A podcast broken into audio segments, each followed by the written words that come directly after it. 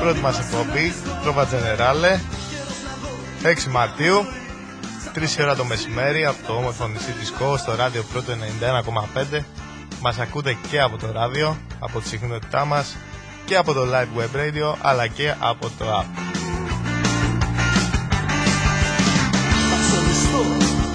κάποιο βράδυ Ό,τι έχω μέσα μου για σένα θα το σβήσω Είναι μονόδρομος ο δρόμος που Α, λοιπόν, από πού να ξεκινήσουμε και πού να τελειώσουμε πάλι σήμερα. Όχι μια εκπομπή δεν μας φτάνει, ούτε τρεις.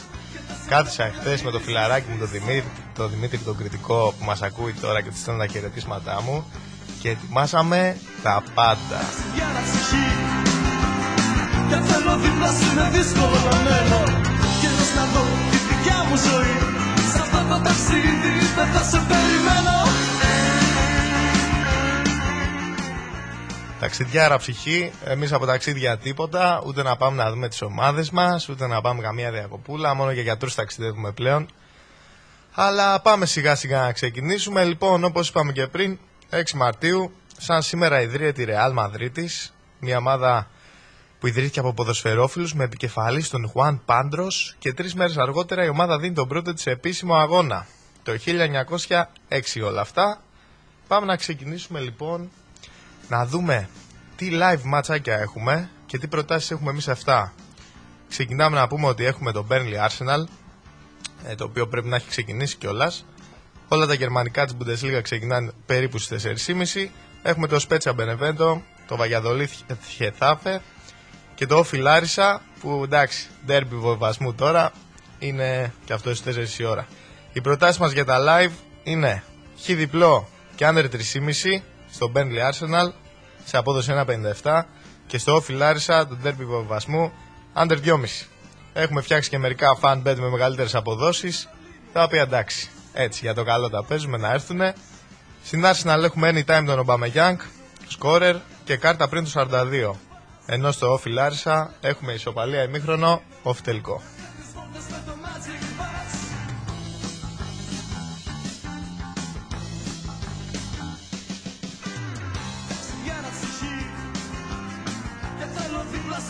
Δύσκολο να μένω Καιρός να δω τη δικιά μου ζωή Σ' αυτό το ταξίδι δεν θα σε περιμένω Εντάξει, είμαι ένα επεισόδιο πίσω. Ο Μπαμεγιάνγκ έχει σκοράρει ήδη. Αργήσαμε να σας το πούμε, αλλά αυτό δείχνει ότι το πιάσαμε. Αν και δεν σας ενημερώσαμε γέρος, δεν πειράζει, εμείς το παίξαμε, εσείς θα πιάσετε το επόμενο.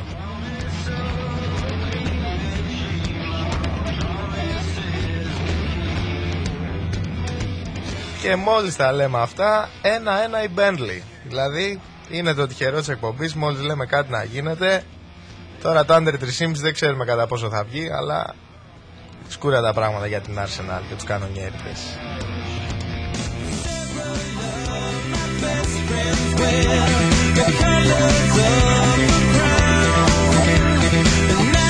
Λοιπόν,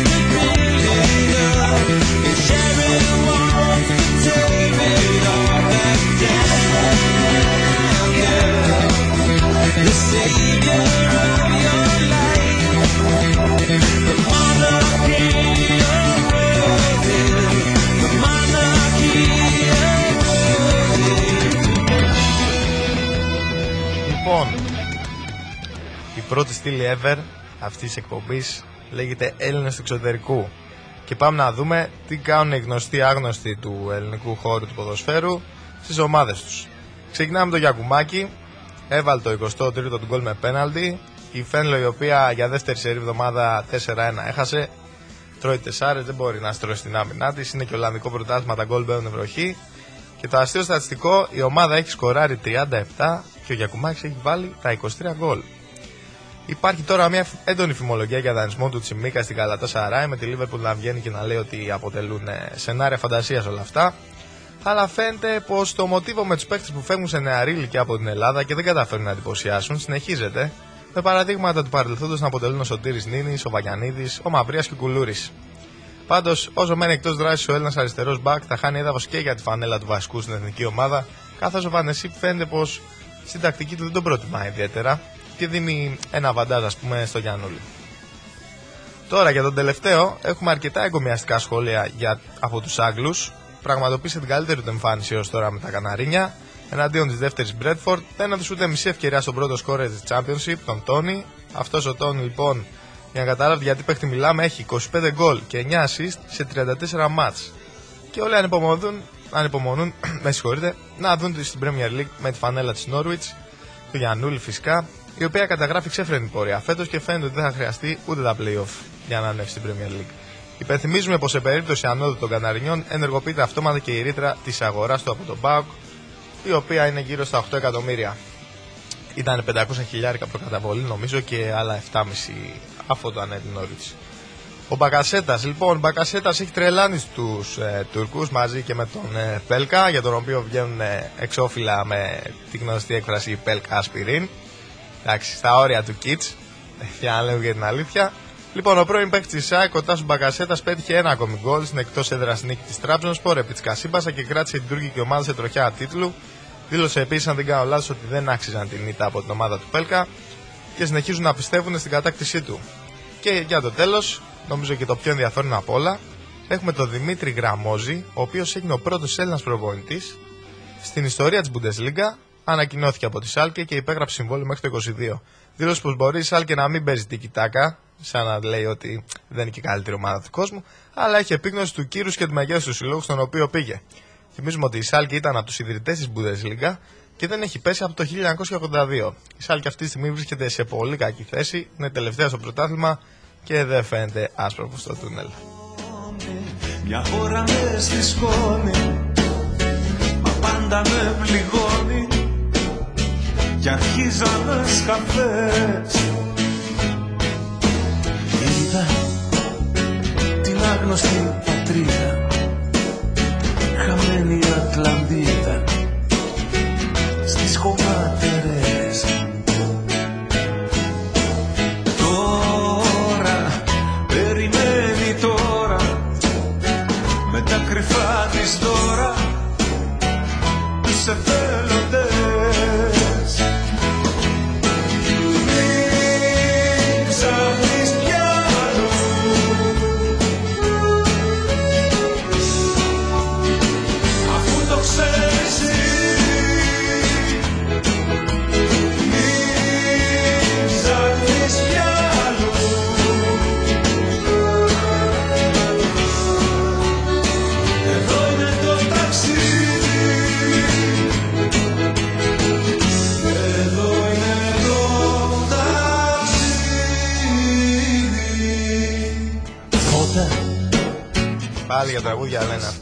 αυτοί οι καταραμένοι. Εμείς τραγούδια λέω. Ταξίδια, αλλά ούτε τραγούδια ούτε ταξίδια εμείς ακούμε γιατί κορονοϊός, κυρίες και κύριοι. Πάμε να δούμε λοιπόν τα top 5 πρωταθλήματα. Ξεκινάμε με Γαλλία. Λοιπόν, έχουμε Λίλ πρώτη στη βαθμολογία.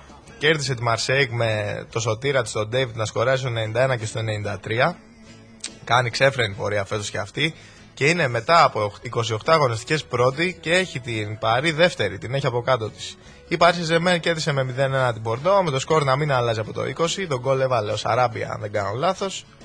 Και παρέμεινε δεύτερη, αλλά ταυτόχρονα εντάξει είναι και σε απόσταση αναπνοής. Δεν μπορείς να την ξεγράψεις ακόμα.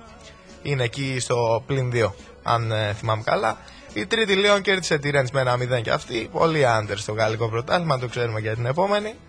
Θα καραδοκεί με τη σταθερή τη πορεία και αυτή να χτυπήσει τις πρώτες δύο ομάδες. Καθώς η Λιόν, μην ξεχνάτε, δεν έχει ευρωπαϊκό δρόμο να διανύσει. Οι άλλες δύο ομάδες θα έχουν λίγο έτσι βάρη πρόγραμμα. Πάρει σε Ζερμένη ιδιαίτερα. Τώρα έχει και τον επαναληπτικό με την ε, Μπαρσελόνα. Θα πούμε και για αυτά. Και τέλος η Μονακό του Βίσαν Μπεργκέντερ, αυτού του παίκτη που έχει βγάλει μάρια τις τελευταίες δύο σεζόν. Έχασε με ένα 0 από το Στρασβούργο, την πρώην ομάδα του Λάλα, που είναι τώρα στον Ολυμπιακό.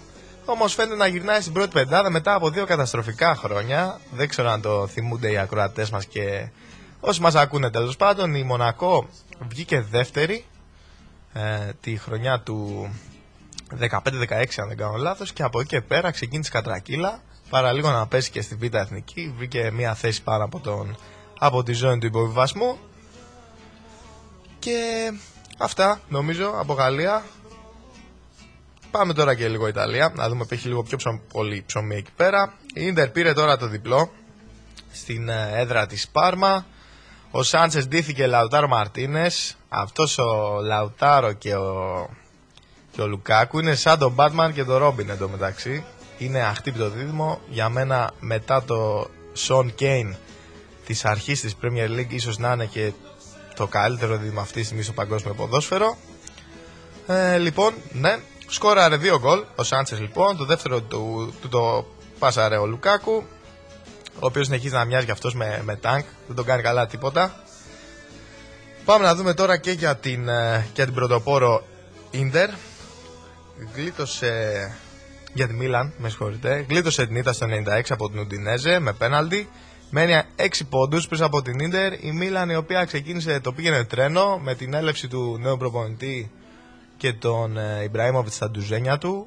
Έκανε παπάδες, τρίβαμε όλα τα μάτια μας. Αλλά φαίνεται πως δεν αντέχει τη σκληρή πίεση και την ανάσα της Ίντερ. Η οποία Ίντερ πλέον έχει ανέβει με διαφορά 6 πόντων στην κορυφή. Και είναι η πρώτη φορά μετά από 9 χρόνια που φαίνεται ότι η κυριαρχία της Juventus πάει να σπάσει. Πραγματικά απίστευτο. Η Juventus επί 9 χρόνια το παίρνει σε ρί και το παίρνει με σχετική άνεση, αλλά φέτος φαίνεται ότι ο τίτλος πάει να αλλάξει χέρια. Έχουμε τώρα και την γκέλα της με την Ελλάς Βερόνα της Juventus. Επέστρεψε με νίκη ε, 3-0 επί της Σπέτσια, στην οποία παίζει και ο γνώριμος Ντάνι Βέρντε της ΑΕΚ, που είναι δανεικός με υποχρεωτική οψιόν αγοράς. Έχοντας ένα λιγότερο μάτς που είναι αυτό με την Νάπολη, το οποίο θα γίνει στις 17 Μαρτίου, θα βρίσκεται 7 από από την κορυφή αν κερδίσει η Juventus, οπότε σκούρα τα πράγματα για αυτήν. Την εξάδα συμπληρώνει η Αταλάντα, η Ρώμα και η Νάπολη. Η Αταλάντα φαίνεται πως βρήκε το παλιό καλό της σε αυτό. Αφήνει πίσω την κακή της αρχή στο πρωτάθλημα που δεν μπορούσε να είναι τόσο αποτελεσματική όσο τις προηγούμενες χρονιές. Φαίνεται ότι ξεκινάει να σκοράρει κατά ρηπά πάλι. Μετά έχουμε τη Ρώμα η οποία παραμένει σε σταθερή πορεία και αυτή. Έκλεψε το τρίποντο στο 88 από την ε, Φιωρεντίνα. Πήγε, πήγε και πήρε εκεί ένα παλικαρίσιο διπλό και τον Κόλεβαλ Διαβαρά. Έχουμε όμως και την Νάπολη, στην οποία Νάπολη ο Μανολάς έκανε ένα πέναλτι εκεί στο 94, αχρίαστο, τους κρέμασε ο, ο κύριος Κώστας Μανολάς και έτσι το μάτς έληξε 3-3 και πήρε μόνο ένα ποντάκι η Νάπολη. Πάμε να δούμε τώρα και τα μεταγραφικά της σεριά γιατί έχουμε και εκεί πολύ πράγμα. Η Juventus φαίνεται πως θέλει να αστρώσει ας με... Φαίνεται ότι καταλαβαίνουν τι δεν πάει καλά και φαίνεται πως πάνε να το, να το μπαλώσουν όσο είναι νωρίς. Λοιπόν, ξεκινάμε καταρχάς ότι η Juventus έκανε δικό της το Μακένι. Ε, τον αγόρασε ενώ τον είχε δανεικό με οψιόν. Την ενεργοποίησε λοιπόν. Η Ίντερ βρέθηκε τώρα σε ένα αλαλούμ. Ακούστε τώρα τι έγινε. Η Ίντερ είχε για τον Λουκάκου ένα σχετικό συμβόλαιο ας πούμε της μεταγραφής το οποίο της έλεγε ότι έπρεπε να δώσει κάποια λεφτά μπροστά και στη συνέχεια να δίνει δόσεις ουσιαστικά για την αγορά του των 5 εκατομμυρίων. Και να που η διοίκηση της Σίντερ ξεχάστηκε. Τώρα ξεχάστηκε. Ένας τόσος ξέρει τι κάνανε εκεί πέρα.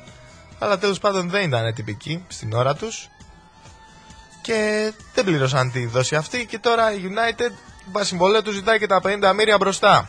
Αλλά πού να τα βρει τώρα. Ίντερ είναι και δύσκολη εποχή ο κορονοϊός για 50 εκατομμύρια μπροστά. Η United ζήτησε ως αντάλλαγμα έναν εκ των Λαουτάρο Μαρτίνες ή τον Σκρίνιαρ. Παρ' όλα αυτά δεν δέχτηκε η Ιντερ, όπως είναι λογικό γιατί μιλάμε για παίχτες πολύ μεγαλύτερης αξίας από 50 εκατομμύρια. Τώρα να δούμε και η Μίλαν ενεργοποίησε τη ρήτρα, ή μάλλον θα ενεργοποιήσει τη ρήτρα των 28 εκατομμύριων του Τομόρι, που ανήκε στην Τζέλση και τον πήρε δανεικό με οψιόν κι αυτός. Και τέλος είναι πάρα πολύ έντονη φημολογία. Ακούστε ποιον, ακούστε ποιον, το Τζίνι Βαϊνάλντουμ. Για, τόσο για την Ιντερ, αλλά και για την Juventus. Υπάρχουν διαφορετικές εφημερίδες που τον δίνουν με διαφορετικά χρώματα. Τώρα θα δούμε που θα καταλήξει και αυτός. Η αλήθεια έτσι περίεργη περίπτωση αυτός ο τύπος. Είναι τώρα και στα τελευταία του. Η Liverpool παραπέει. Οπότε νομίζω μια αλλαγή στην καριέρα του θα του έκανε καλό. Μην ξεχνάμε να υπενθυμίσουμε ότι στα μάτια που ξεχωρίζουν αυτό το Σαββατοκύριακο βρίσκουμε το Juventus Lazio στις 9.45 σήμερα και το Inter Atalanta τη Δευτέρα στις 9.45.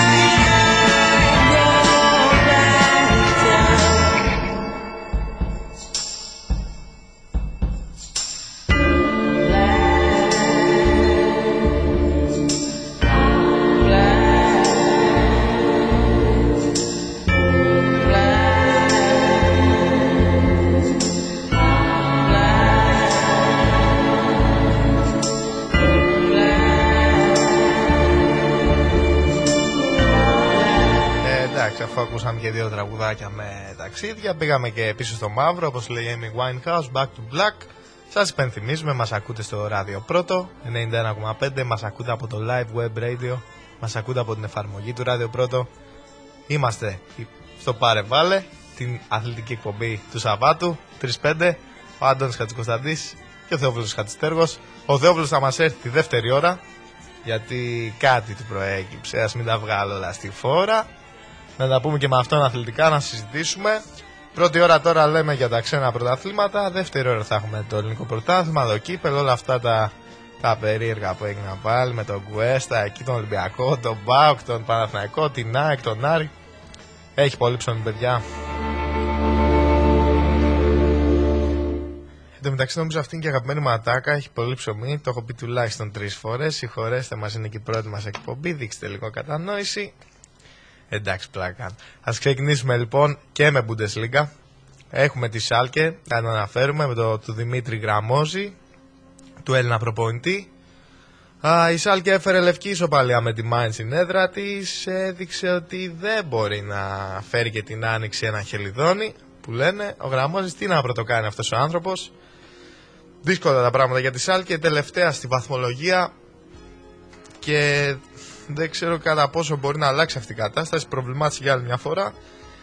Το ότι είναι ανάμεσα στους 16 ιδρυτές, τα είπαμε και πριν, έχει να πέσει από το 88. Τώρα Bayern, εντάξει, Bayern, τι να πρωτοποιήσει, κατασπάραξε την κολονία με 5-1. Δεν κολλάει πουθενά αυτή η Bayern στη διαδρομή της για τον τίτλο, αν και έχει κάνει γκέλες φέτος. Έχει τρεις ήττε και νομίζω 4-5 ισοπαλίες, αν δεν κάνω λάθος.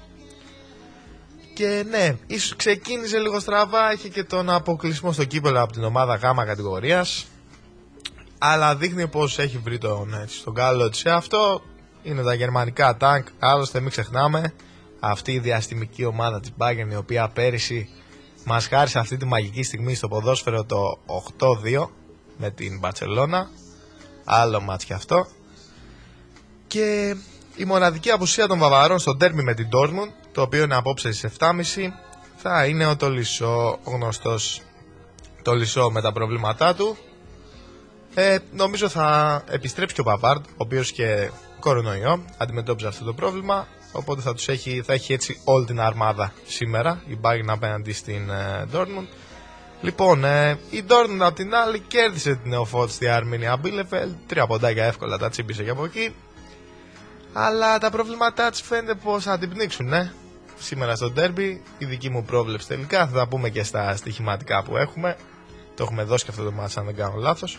Λοιπόν, από Dortmund θα λείπουν ο Σάντσο, ο Ρέινα, ο Γκερέιρο, ο Βίτσελ και ο Ακάντζη. Σχεδόν μισή δεκάδα, ρε παιδιά. Οι άλλοι, οι άλλοι πέντε πού πήγανε, ξέρω εγώ. Δηλαδή, τι πάθανε όλοι αυτοί.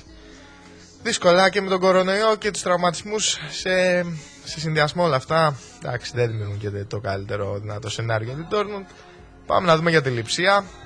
Η λειψία αυτή, η λειψία λοιπόν, ακολουθεί τον ίδιο δρόμο πέρυσι. Πάει εκεί στα μουλοχτά, σαν το μπουχαλάκι ένα πράγμα πίσω από το τέρμα του Κουέστα, να πάει να κλέψει το πρωτάθλημα. Αυτή η λειψία. Εντάξει, σταθερή, δεν αστείευεται. Το απέδειξε με τη Μόχε Gladbach, την οποία τελείωσε με γκολ στο 93 για την ανατροπή της χρονιάς. Και ακούστε ρε παιδιά, αυτή η μοίρα και αυτό το ποδόσφαιρο, τι πράγματα είναι. Για όποιους θυμούνται και για όποιους δεν θυμούνται, τα λέμε εμείς εδώ για να τα μάθουνε. Πέρυσι η Gladbach, όπως και φέτος, είχε προηγηθεί 2-0 στο ημίχρονο και παρόλα αυτά δεν κατάφερε να κερδίσει τίποτα από το μάτς. Ο Εφιάλτης επέστρεψε αφού ακριβώς το ίδιο είχε συμβεί και πέρυσι, ακριβώς το ίδιο μάτς, με τη λειψία να γυρνάει το μάτς από 0-2 σε 2-2. Πέρυσι δεν κατάφερε να πάρει τη νίκη. Με γκολ στο 90. Η, λοιπόν, η λειψία έχει 6 νίκες. Φαίνεται ότι παίρνει τα ματσάκια της επαγγελματικά, έτσι άκοπα που λένε, χωρίς υδρό, τα κρατάει και το 0 πίσω. Άρχοντες λοιπόν εκεί στη λειψία. Τώρα τρίτη και τέταρτη θέση έχουμε Wolfsburg και Eintracht. Αυτή η Wolfsburg την απόκτησε η Αεκάρα. Εντάξει, συγγνώμη, δεν μπορώ να. Πένευσε το σπίτι του γιατί θα πέσει να συμπλακώσει. Έπρεπε να το πω, συγγνώμη, με συγχωρείτε. Οι πράσινοι λοιπόν, οι οποίοι αποκλείστηκαν και από την ΑΕΚ στην αρχή της χρονιάς, όπως το έχω εδώ και εγώ γραμμένο. Α, κέρδισαν τη Χέρτα Βερολίνου με 2-0 και φαίνεται να είναι ασφαλής στην πεντάδα της Γερμανίας. Ε, η Άιντρακτ έχασε με 2-1 στο εκτός έδρας μάτς με την Πέρτερ Βρέμι. Παρόλο που το αστέρι τη, ο Φάμπιο Σίλβα έκανε το χρέος του με γκολ στο 9. Αυτός ο Φάμπιο Σίλβα, για ποιον δεν το ξέρετε, ήταν κάποια στιγμή. Ε, ε, πώς το λένε και στα αγγλικά έκανε εκεί τζατζαριζόταν με τον, ε, με τον Γιακουμάκη για τη θέση του top scorer της Ευρώπης ε, πολύ ωραίος παίκτης, τον ζητάει μισή Ευρώπη πραγματικά όσοι δεν το ξέρετε πηγαίνετε ρίξτε ένα check βιντεάκια, highlights, ξέρουμε ότι σας αρέσουν αυτά εμείς από το ράδο σας προσφέρουμε τον ήχο την εικόνα όποιος θέλει την αναζητάει και μόνος του τώρα στα μεταγραφικά της Bundesliga ο Μαυροπάνος, που είναι Έλληνας και αυτός, δεν τον αναφέραμε επίτηδες στους Έλληνες του εξωτερικού. Βρίσκεται δανεικός στη Στουγκάρδη αυτή τη στιγμή ο κύριος από τους Κανονιέριδες στην Arsenal. Αλλά φαίνεται πως η καλή του φόρμα. Ε, εντάξει, δεν τους άφησε και ασυγκίνητους εκεί πέρα στο Λονδίνο. Θέλουν να τον ξαναπάρουν πίσω λοιπόν. Αλλά γιατί, όχι για να τον χρησιμοποιήσουν τον κύριο, για να τον δώσουν τώρα και να κάνουν μια ανταλλαγή σε ένα deal ας πούμε μεταξύ Arsenal και Λιψίας, το οποίο αναφέρεται στην ανταλλαγή του Έλληνα Center με τον Κονατέ και περίπου 40 εκατομμύρια. Φαίνεται πως και η Bayern, όπως και η Juventus και οι ομάδες από το Ιταλικό Πρωτάθλημα, πώς το λέει και η παροιμία, τον φρονίμουν τα παιδιά πριν πει να μαγειρεύουν. Πάει να κλείσει τις τρύπες της, όσο πιο γρήγορα γίνεται. Ε, έχει αποκτήσει τον Ρουπαμεκανό, έχει καιρό αυτό. Τώρα πήρε και το Ρίτσαρτς, αριστερό μπακ από τη Reading, ε, τρομερό παιχτάκι. Νομίζω στα ίδια, στα ίδια κυβικά με τον Ντέιβις είναι. Τώρα πώς θα εξελιχθεί, ε, μόνο Θεός το ξέρει αυτό. Αλλά μοιάζουν πολύ σαν παίκτες. Ένας φίλος μου που παρακολουθεί και λίγο μπάγκερν, ο Δημήτρης, που τα λέγαμε και χθες, τολμάει να πει ότι αυτός ο Ρίτσαρτ θα βγει ακόμα καλύτερος και από τον Ντέιβις. Τώρα το βλέπουμε αυτό. Ε, πάμε λίγο στις διαφημίσεις μας και επιστρέφουμε να πούμε και τα τελευταία για τα μεταγραφικά. Ράδιο πρώτο, πάρε βάλε. Ένα παιδί από τα πρώτα κιόλα χρόνια της ζωής του. Περισσότερες πληροφορίες και αναλυτικέ οδηγίες για το πώς μπορείτε να προστατεύσετε τα παιδιά σας από τις επικίνδυνες διαδικτυακές συμπεριφορές στο 11188 ή στο www.cyberkit.gov.gr. Μια πρωτοβουλία του Αρχηγείου της Ελληνικής Αστυνομίας και της Διεύθυνσης Δίωξης Ηλεκτρονικού Εγκλήματος. Βάζουμε όρια στη χρήση του διαδικτύου, επενδύουμε σε ένα ασφαλές μέλλον για τα παιδιά μας. Ο καλός επαγγελματίας την οικονομία και την ασφάλειά του κοιτά. Coral Gas Μαραγκού Στεργία. Ολοκληρωμένες επαγγελματικές λύσεις υγραερίου και προπανίου για κάθε σας ανάγκη. Πιστοποιημένοι συνεργάτες για την τοποθέτηση καυστήρα, τη δημιουργία δικτύου αερίου και σέρβις. Δωρεάν προληπτικός έλεγχος για συνεργάτες. Συνεχίζουμε να ενισχύουμε το έργο της Ιεράς Μητρόπολης Κο Νησίρου και για κάθε φιάλη που αγοράζετε προσφέρουμε 50 λεπτά για τις ανάγκες του συσιτίου. Coral Gas. Μέλος της Κυριακού Professional. Τέταρτο χιλιόμετρο επαρχιακής οδού ΚΟ. Τηλέφωνο 2242 30 68 68. Παράγουμε αξία στον τόπο μας με επαγγελματισμό και ευθύνη. Ζεις λοιπόν εδώ στην όμορφη ΚΟ και θέλεις να ακούς όλες τις ελληνικές επιτυχίες κάθε μα κάθε εβδομάδα. Τότε μην ξεχαστείς. Είμαι ο Κώστας Ιτόπουλος και παρουσιάζω για σένα το ελληνικό Top 40 από το Media Inspector. Μαζί κάθε Σάββατο και Κυριακή 5 με 7 το απόγευμα μόνο εδώ. Στο Ράδιο Πρώτο 91,5. Μην ψάχνετε άλλο. Όλα τα υλικά ξηρής δόμησης θα τα βρείτε στο Κόστογλου Store. Τσιμεντοσανίδες και γυψοσανίδες για θερμομόνωση, τυχομόνωση, πυραντοχή και αντισυσμικότητα υψηλών απαιτήσεων στις καλύτερες τιμές. Με άμεση εξυπηρέτηση και με παράδοση στο χώρο σας.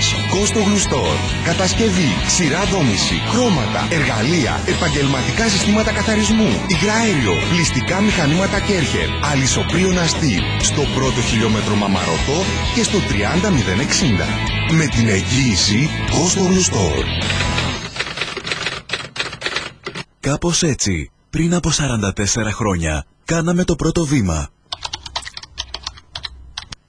Και κάπως έτσι, μπορείς να μάθεις ό,τι έγινε μετά.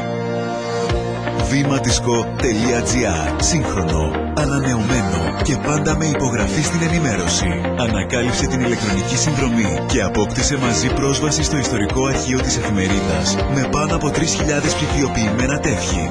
βήματισκο.gr Ένα βήμα πιο κοντά σε εσένα. Κάθε Δευτέρα το βιβλίο πρωταγωνιστή στο Ράδιο Πρώτο 91,5. Σελιδοδείκτες με τον συγγραφέα Παναγιώτη Δημητρόπουλο. Προτάσεις, νέες κυκλοφορίες, συγγραφείς, κριτικές, καλεσμένοι και διαγωνισμοί. Σελιδοδείκτες με τον Παναγιώτη Δημητρόπουλο. Κάθε Δευτέρα 10.30 το πρωί μόνο στο Ράδιο Πρώτο 91,5. Όλα όσα σε ενδιαφέρουν με στυλ αθλητικό. Πρώτο Sports με τον Στέργο Χατζηστέργου. Κάθε Δευτέρα και Παρασκευή, 3 με 4, έγκυρα και αντικειμενικά για τα τεκτενόμενα στην αθλητική επικαιρότητα. Αγώνες, αποτελέσματα, αναλύσεις και καλεσμένοι. Πρώτο Sports με τον Στέργο Χατζηστέργου. Κάθε Δευτέρα και Παρασκευή, 3 με 4, στο ράδιο Πρώτο 91 και 5. Πρώτο 91 και 5. Από την ΚΟ, την πατρίδα του πατέρα της ιατρικής Ιπποκράτη, για την Κάλυμνο, το νησί των Σφουγγαράδων, την Πάτμο, το νησί της Αποκάλυψης, την Λέρο, το νησί της Θεάς Άρτεμις, των δασών και του κυνηγιού. Την Ίσυρο, ένα ηφαιστειακό κόνο που αναδύθηκε από την θάλασσα 150.000 χρόνια πριν και τους λειψούς με μεγάλο περιβαλλοντικό ενδιαφέρον. Πρώτο, 91 και 5. Ένας νομός, ένας σταθμός.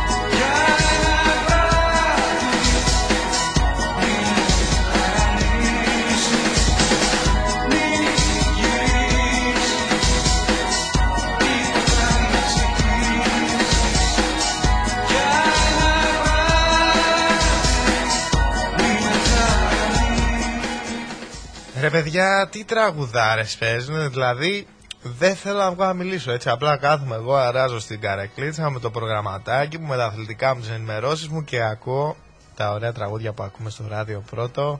Εντάξει, τώρα σας τα είπα που μας ακούτε. Web radio, application, στο 91,5. Πάρε βάλε, έχουμε Αντώνης Χατζικοσταντής και Θεόφιλος Χατζηστέργου. Θα έρθει Θεόφιλος στη δεύτερη ώρα.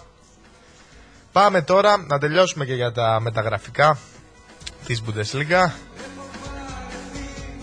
Φαίνεται λοιπόν ε, πως η Bayern θέλει να κάνει όλα αυτά που είπαμε. Α, ναι, είπαμε για τον Ρίτσαρτ, το αριστερό back. Έκανε πρόταση και στον Κουλιμπαλί. 45 μοιράκια θα πάρει και αυτός, η ομάδα του δηλαδή.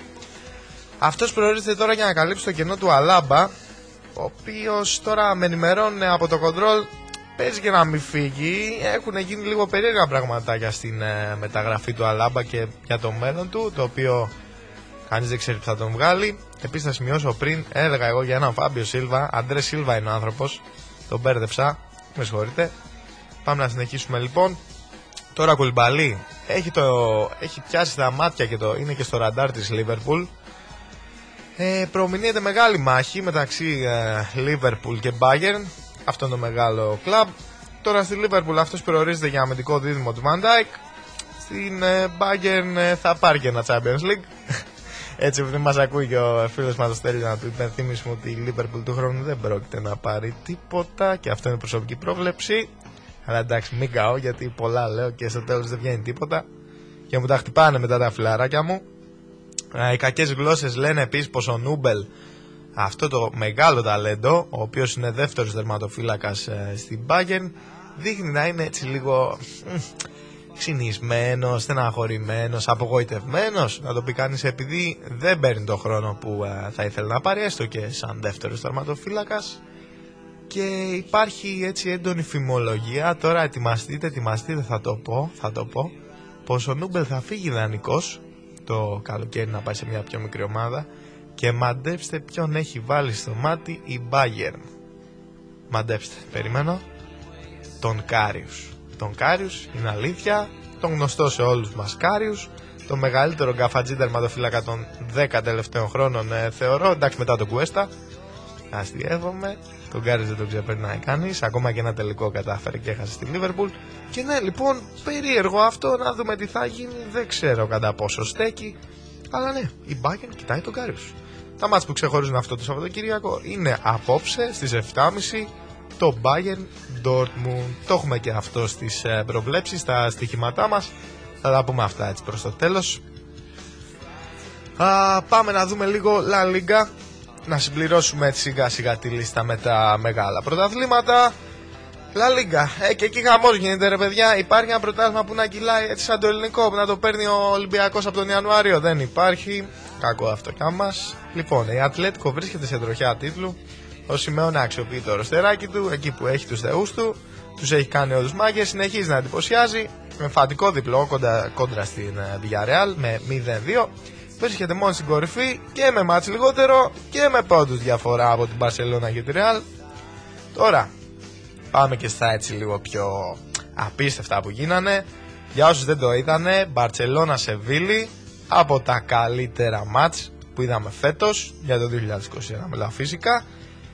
Μπαρτσελώνα και Σεβίλη παίξανε δύο φορές αυτή τη βδομάδα, μία για το κύπελο, μία για το πρωτάθλημα και τα δύο μάτς λήξανε 2-0. Αλλά δείτε τώρα τι γίνεται. Στο κύπελο υπήρχε και ένα μάτς, πώς το λένε, το προηγούμενο, καταλαβαίνετε, το πρώτο μάτς που είχαν παίξει, το οποίο έχει πάει και αυτό 2-0. Α, εις βάρος του Μπαρτσελώνας αυτή τη φορά. Και ο Πικέ έρχεται εκεί στο 1.94 με μια κεφαλιά, καρφώνει την μπάλα στα δίχτυα, πάνε στην παράταση. Πολύ εντυπωσιακό μάτς, έβαλε και τρομερό γκολ ο Ντεμπελέ. Έπιασε και πέναντι ο Τερστέγεν, ο ορισμός του μάτς thriller, να τα λέμε κιόλα. Και στην παράταση ο Braithwaite έβαλε και ένα ωραίο γκολάκι αυτός, τίμησε τη φανέλα και πάει στον τελικό η Μπαρτσελώνα με την Atletico Bilbao φυσικά η οποία θα σας πούμε και ένα έτσι μικρό fact, γεγονός για μετά για τον Atletico Bilbao Real Madrid τώρα έχει και επέτειο ίδρυση σήμερα. Δεν μπορώ να πω και πολύ άσχημα άλλο και για τη Real. Η γνωστή ομάδα που μας καίει στο στοίχημα συνέχεια. Μην την παίζετε ποτέ. Λοιπόν, τι έκανε λοιπόν η Ρεάλ, έφερε ισοπαλία με την ε, Σοσιεδάδ, αμφότερη σκοράραν από ένα γκολάκι. Και το αστείο είναι ότι τη Ρεάλ την έσωσε ο Βινίσιους το 89, αλλιώς θα έφευγε με ένα κουλουράκι, 0 ποντάκια. Οπότε έτσι πήρε τον ένα πόντο στο 89 με τον Βινίσιους και χάνει ακόμα περισσότερο έδαφος για το κυνήγι του τίτλου. Τώρα στα μάτς που ξεχωρίζουν, το ενδρια- το ενδιαφέρον μας εννοείται, τραβάει το El Derby, όπως το λένε και οι Ισπανοί. Ισπανία Αμίγκος, ε, το μάτς δηλαδή μεταξύ της Ατλέτικο Μαδρίτης και της Ρεάλ στις 5 και 4 την Κυριακή. Η Ρεάλ θα έχει τα γνωστά προβλήματα με τους Ράμος, Καρβαχάλ και Μαριάνο να απουσιάζουν. Παρένθεση, ο Μαριάνο πήρε ισπανική υπηκότητα. Για όσοι έτσι είναι λίγο πιο ψαγμένοι και ξέρουν τον παίχτη και από που κατάγει, νομίζω έρχεται από κάτι περίεργα νησιά εκεί κοντά στα Αμερική. Και αμφίβολοι είναι και ο Μπεντζεμά, ο Αζάρ, αλλά και ο Μιλιτάο. Α, είναι πάρα πολύ σημαντικό μάτς, τα λέμε κιόλα. Σαν προσωπικό σχόλιο πιστεύω ότι θα ξεκαθαρίσει λίγο το τοπίο για τη συνέχεια του πρωταθλήματος. Μένει και η Ατλέτικο ξεφεύγει αρκετά και κρατάει τη μοίρα της στα χέρια της. Και πάμε να ακούσουμε και ένα τραγουδάκι αφιερωμένο στο παράκι μου που με ακούει και με ενισχύει και βοηθήσαμε πολύ για αυτήν την εκπομπή. Βασιλιάς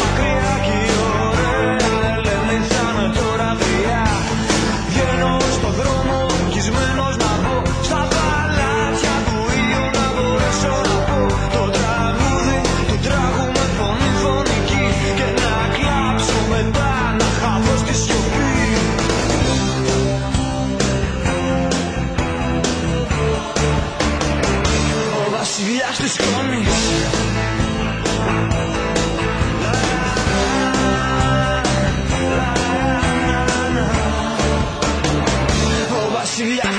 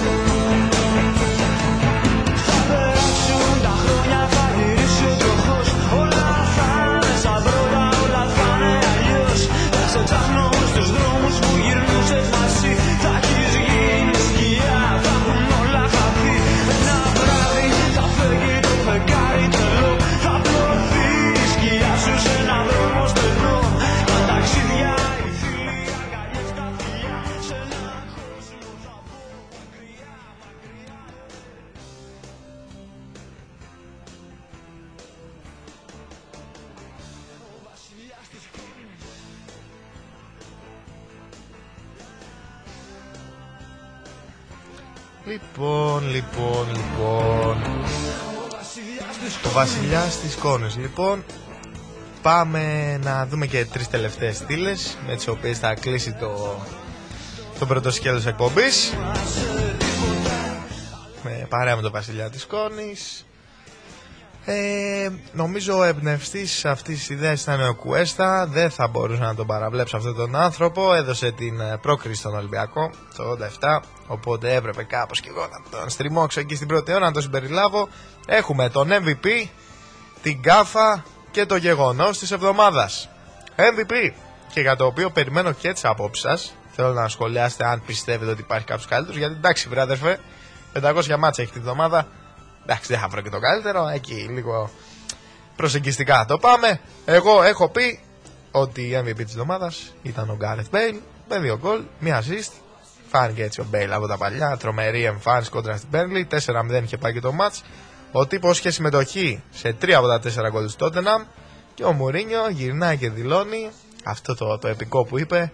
Ο Μπέιλ είναι ένας παίχτης ο οποίος όταν βρίσκεται σε καλή φυσική κατάσταση και δεν είναι τραυματίας, ξεκινάει βασικός 11 φορές στις 10. Η γκάφα της ομάδα δεν θα μπορούσε να ήταν άλλη από αυτή το Κουέστα. Τα λόγια είναι περιτά. Εντάξει, λάθος παιδικής χαράς τώρα. Τι να πρωτοποιεί για αυτόν τον άνθρωπο. Για πολλωστή φορά από τον πολύτιμο. Πολύτιμο, λέω, τέλος πάντων, από τον πολύπειρο τερματοφύλακα του Άρη, τον κρεμάει στα δύσκολα. Ξανά. Και πλέον τίθεται και θέμα λύση συμβολέου και, η πόλη, ε, και πώλησής του. Μπήκα, είδα εκεί και σε κάτι site με σχολιασμούς από φανατικούς του Άρη, οπαδούς του.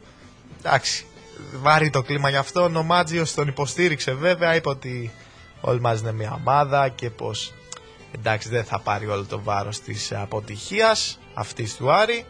Θυμίζω είχε κάνει σοβαρό λάθος και με τη Μόλντε. Αλλά αυτός ο τύπος ρε παιδιά όποτε βλέπει κυτρινό μαύρα απέναντί του, για την ΑΕΚ μιλά φυσικά, γίνεται ο Κασίγιας. Δεν ξέρω αν θυμάστε πέρυσι τα play-off. Έπιανε πραγματικά τα άπιαστα. Τέλος πάντων, ας τον αφήσουμε και τον Κουέστα και πάμε τώρα στο γεγονός της εβδομάδας. Ακούστε ρε παιδιά τι έγινε, δεν θα το πιστέψετε. Η Ατλέτικο Bilbao παίζει δύο τελικούς κυπέλου σε δύο εβδομάδες. Τι εννοώ, ακούστε. Στις 4 Απριλίου η Ατλέτικο Bilbao θα συμμετάσχει στο τελικό του κυπέλου Ισπανίας του 2020. Θυμάστε πέρυσι που είχε αναβληθεί ο τελικός. Ενά λοιπόν, το βρήκε μπροστά της η Ατλέτικο Bilbao και 13 μέρες μετά, μία μέρα παρά δύο εβδομάδες, θα παίξει στο ίδιο γήπεδο τον ίδιο τελικό μία χρονιά μετά. Του κυπέλου Ισπανίας δηλαδή, για το 2021 με την Παρσελώνα. Λοιπόν, και φτάσαμε νομίζω στο σημείο στο οποίο εγώ ό,τι ήταν να πω για τα πέντε πρωταθλήματα. Εντάξει, το είπα ρε παιδιά, δεν έχει και να πούμε. Αφήστε να πούμε και άλλα για τις άλλες εκπομπές. Θα πάμε σε ένα τραγουδάκι. Εδώ, για να δούμε ποιο είναι το επόμενο. Έκπληξη, έκπληξη, δεν σας λέω. Και μετά θα ανοίξουμε τις γραμμές για όποιον ε, φίλο και ακροατή μας θέλει. 2242-029-400. Μπροστά μου το έχω το τηλεφωνάκι, πάρτε με. Πάμε σε τραγουδάκι, ανοίγουμε τις γραμμές και περιμένουμε να μας πείτε εσείς ό,τι θέλετε, ό,τι αγαπάτε, ό,τι θέλετε να πείτε. Πάρε βάλε.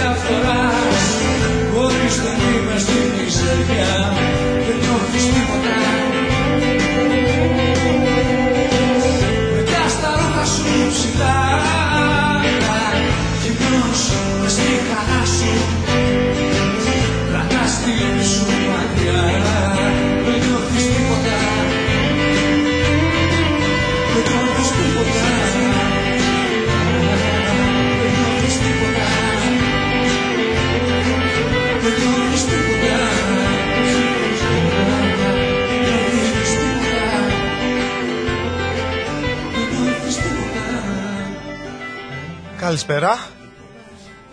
Καλησπέρα, καλησπέρα. Να και ο πρώτος. Λοιπόν, Καλησπέρα φίλε Αντώνη, καλησπέρα στην όμορφικό. Αρχικά όμως να πω καλή αρχή στην εκπομπή. ευχαριστούμε φίλε Βασίλη. κάτι που το έχεις πολύ, πολύ μεράκι και πιστεύω ότι θα πάει πολύ καλά. Ήδη είναι ως τώρα εξαιρετική εκπομπή. Να είσαι καλά, σε ευχαριστώ πολύ για τα Και θα καλά σου στηρίξουμε, λόγια. Εννοείται. Από Αθήνα, από Αθήνα. Ωραία, Βασίλης από Αθήνα. Ε, εντάξει, τώρα δεν θα το κρύψω ότι δεν ξέρω ποιος είσαι. Δεν λέμε εμείς τέτοια ψέματα. Ολυμπιακός είσαι κι Είμαστε εσύ. καθαροί. Βεβαίως, βεβαίως. Λοιπόν, πες το Βασίλα, ρε. Λοιπόν, εγώ θα έλεγα να κάνουμε μια μικρή συζήτηση για το προχθεσινό μάτς. Ε, εντάξει, ήταν ένα κακό μάτς, ξεκάθαρα, χωρίς φάσεις. Είναι ενδεικτικό ότι οι δύο φάσεις που έγιναν στην αιστεία είναι τα δύο γκολ. Ε, εντάξει, μια πάρα πολύ έξυπνη. Εγώ δεν, ε, ε, σίγουρα έχει ευθύνη πολύ μεγάλη ο Κουέστα, αλλά σε σχέση με τα υπόλοιπα αντίστοιχα γκολ, αυτό που έχω να πω, τα, γιατί έχουν μπει τέτοια γκολ 6-7 φορές τουλάχιστον, στο ευρωπαϊκό ποδόσφαιρο. Η διαφορά είναι ότι ο Μπουχαλάκης δεν είναι στο. Συνήθως ο παίκτης κάθεται στα 3-2 μέτρα πίσω από τον τερματοφύλακα και πάει και την τζιμπάει. Έχει κάτσει στα 15-20 μέτρα, έχει κρυφτεί το δοκάρι, αυτό δεν έχει επαναληφθεί. Είναι, είναι μοναδικό. Ε, Αυτό, αυτό για μένα είναι το πολύ έξυπνο του Μπουχαλάκη. Ότι κάθεται στο δοκάρι κολλημένος σαν να παίζει κρυφτό, ξέρω εγώ. Ε, ξέρεις Ε, όμως κάτι, βγήκε ένας από ε, ένας δημοσιογράφος του ή του Ολυμπιακού ή του Άρη ήταν τώρα δεν θυμάμαι και δήλωσε ότι αυτό το γκολ με κόσμο δεν έμπαινε ποτέ. Συμφωνείς; Είναι αλήθεια, ναι, το διάβασα. Είναι πολύ σωστό. Πολύ Ε, και τι άνετο θα να έκανε λέει ρε φίλε, θα δεν τους είμαι σίγουρος. φωνάζανε κουέστα, κουέστα, ξύπνα, έρχεται όλος να σου πάρει την μπάλα. Κοίτα, η αλήθεια είναι ότι θα σου πω, από τη μια το καταλαβαίνω, την άλλη έχει δίκιο ότι όταν είναι ένα γήπεδο που φωνάζει έτσι κι αλλιώς, τι να φωνάξεις τώρα κάποιος αυτό ακριβώς. Τα φώναζαν όλοι, θα λέει τώρα, θα νόμιζε, ξέρω εγώ, ο Κοέστα ότι θα του λέγανε παίξε την μπάλα γρήγορα πρέπει να βάλουμε γκολ. ας πούμε. Τόσο καλά κρυμμένος που ήταν ο Μπουχαλάκης, ούτε από τις εξέδρες δεν θα το βλέπανε. Πήγε Πλάκα, κρύφτηκε πλάκα. εκεί ο Πανούργος, ο πολυμήχανος Μπουχαλάκης, πίσω από το δοκάρι. Εντάξει. Ο, πολυμή, ο πολυμήχανος τον οποίο το, το χαρακτήρισε πολυμήχανο τον χαρακτηρισμό αυτόν για ποδοσφαιριστή τον είχαμε τελευταία φορά δει σε ένα φάουλ του Μπασινά, και το- όχι, του Ζαγοράκη κάποια στιγμή με τη Ζανία το 2003 τον είχε χαρακτηριστεί, χαρακτηρίσει ο Σπυρόπουλο και είναι η επόμενη φορά που για κάποιον Έλληνα ποδοσφαιριστή α- ακούμε και πολύ σωστά αυτή την έκφραση ε, Ε, ρε φίλε, τα ήταν πολύ ξέρεις ιδιαίτερο. αυτά. Εσύ τώρα είσαι και καλός με αυτά την ιστορία του ποδοσφαίρου και τα πιο παλιά. Η αλήθεια, εγώ δεν το θυμάμαι αυτό που λες. Αλλά Δεν το έλεγα, διάβασα κι εγώ τώρα, δεν το- Πολυμήχανο είναι έτσι ωραίο επίθετο να χρησιμοποιηθεί Ναι. για ποδοσφαιριστή. Δείχνει ότι έχει λύσεις, ότι, ότι του κόβει ρε παιδί μου. Πήγε τώρα Σίγουρα. ο τύπος και κρύφτηκε πίσω από το δοκάρι. Δεν ξέρω αν δεν το ελέγξανε και στο βαρ, άμα ήταν εκτός γηπέδου, γιατί Ναι. υπάρχει ένας κανόνας που λέει ότι αν ξεκινήσει εκτός γηπέδου δεν μετράει τον γκολ. Αλλά ήταν Ναι. με το μισό, με το ένα πόδι μέσα. Εντάξει. Ναι, και εγώ δεν το, δεν, δεν, δεν το είδα. Δεν, είδα- δεν είδα replay νομίζω στην ευθεία. Αλλά εντάξει, τώρα σε αυτό το γκολ να κυρωνόταν για αυτό το λόγο. εντάξει, αν ήταν πολύ έξω, προφανώς τώρα να κυρωθεί για το ένα εκατοστό κτλ. Θα ήταν και λίγο. Εντάξει, δεν ξέρω. ε, Κανονισμοί υπάρχουν, ε, εννοείται και αυτό είναι για να τηρούνται.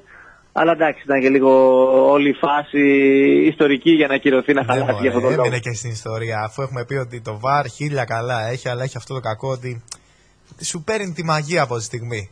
Θέλει Έκατο. μια δεύτερη σκέψη για το αν θα πανηγυρίσει. Τέλος Έχει πάντων, μειώσει του πανηγυρισμού σε μεγάλο βαθμό. Πάμε στα περάσατε σημαντικά πάντως, όμως. περάσατε. Ε, εντάξει, έχετε ματσάκι με τη Λαμία. Πες μου Εντάξει. λίγο, επειδή το έχω βάλει και αυτό στις προβλέψεις. Ε, Ναι. rotation.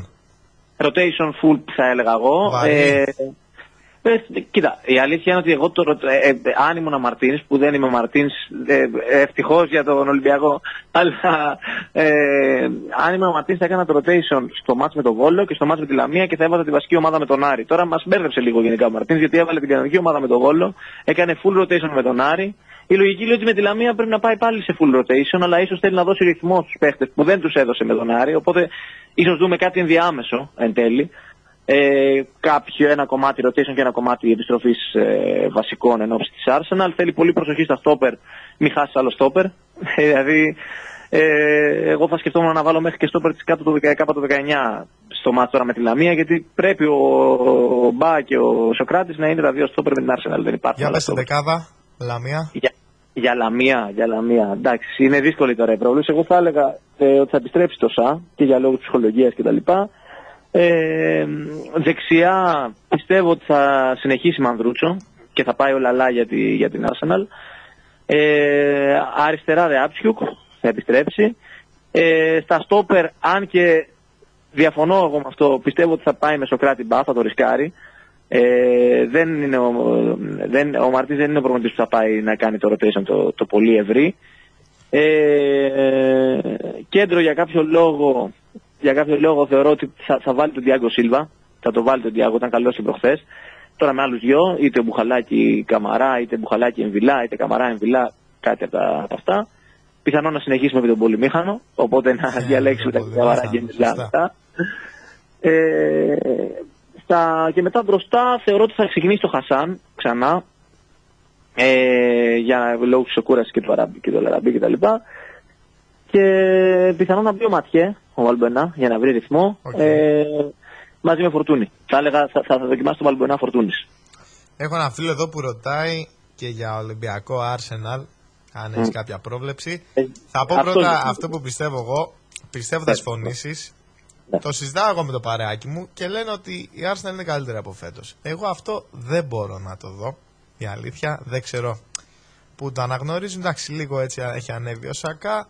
Εγώ πιστεύω ότι λόγω του ψυχολογικού αβαντάζ που έχετε απέναντι στην Arsenal α, και βάσει του ότι το εκτός έδρας σα μάτς δεν θα γίνει Αγγλία. Νομίζω καλά τα λέω. Ναι, είναι αλήθεια και δεν έχει βγει και το που θα γίνει έτσι. Δεν έχει βγει το που θα γίνει. Είναι ένα άλλο που σκεφτόμουν και εγώ, γιατί είμαστε σε, σε 10 μέρες θα γίνει το εκτός έδρας. Και ακόμα δεν έχει Νομίζω οριστεί. Ρουμανία και Πορτογαλία παίζουν πολύ δυνατά για τις έδρες. Ε, Ναι, ωραία. Αλλά εντάξει, το βλέπουμε αυτό. Το, βλέ- θα Είναι το- σημαντικό πάντως. Είναι, Είναι σημαντική σίγουρα παράμετρος. σημαντικό. Δεν είναι γιατί παίζει πολύ και ο καιρός. Εντάξει, λογικά δεν θα, δεν θα ρίξουν κανένα από τους δύο στα βαθιά.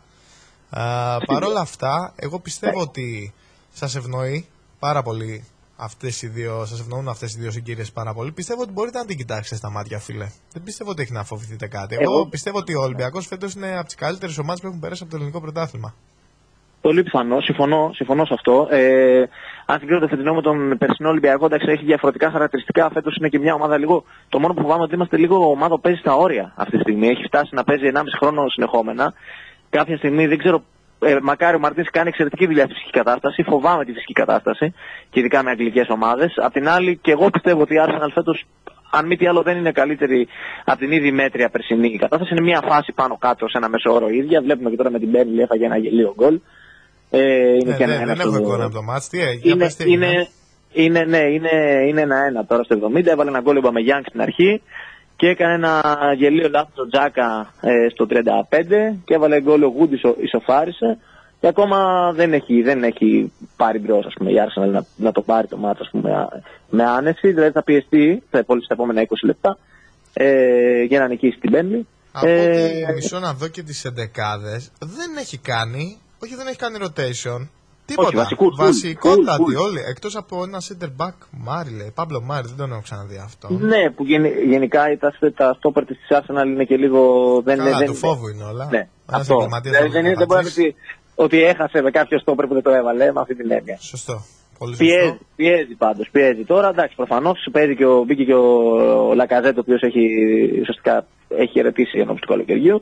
Ναι, τώρα να, να Άκουσες για παρεπιθέσουμε- Λακαζέτ και Ρώμα. Βγήκε η Ρώμα και λέει ότι ο Λακαζέτ είναι μια μεταγραφή την οποία θα ονειρευόντουσαν όλοι εκεί ε, στην Το, ε, το Ρώμη. πρώτο καλό παίζει του Λακαζέτ γενικά. Εντάξει Αλλά, τώρα, ναι. ξέρω εγώ. Έχει στη σκιά, στη σκιά του Πομαγιάνγκ σίγουρα. Δεν εκεί, είναι που πρωταγωνιστής άρα- ρε εσύ, Βασίλη.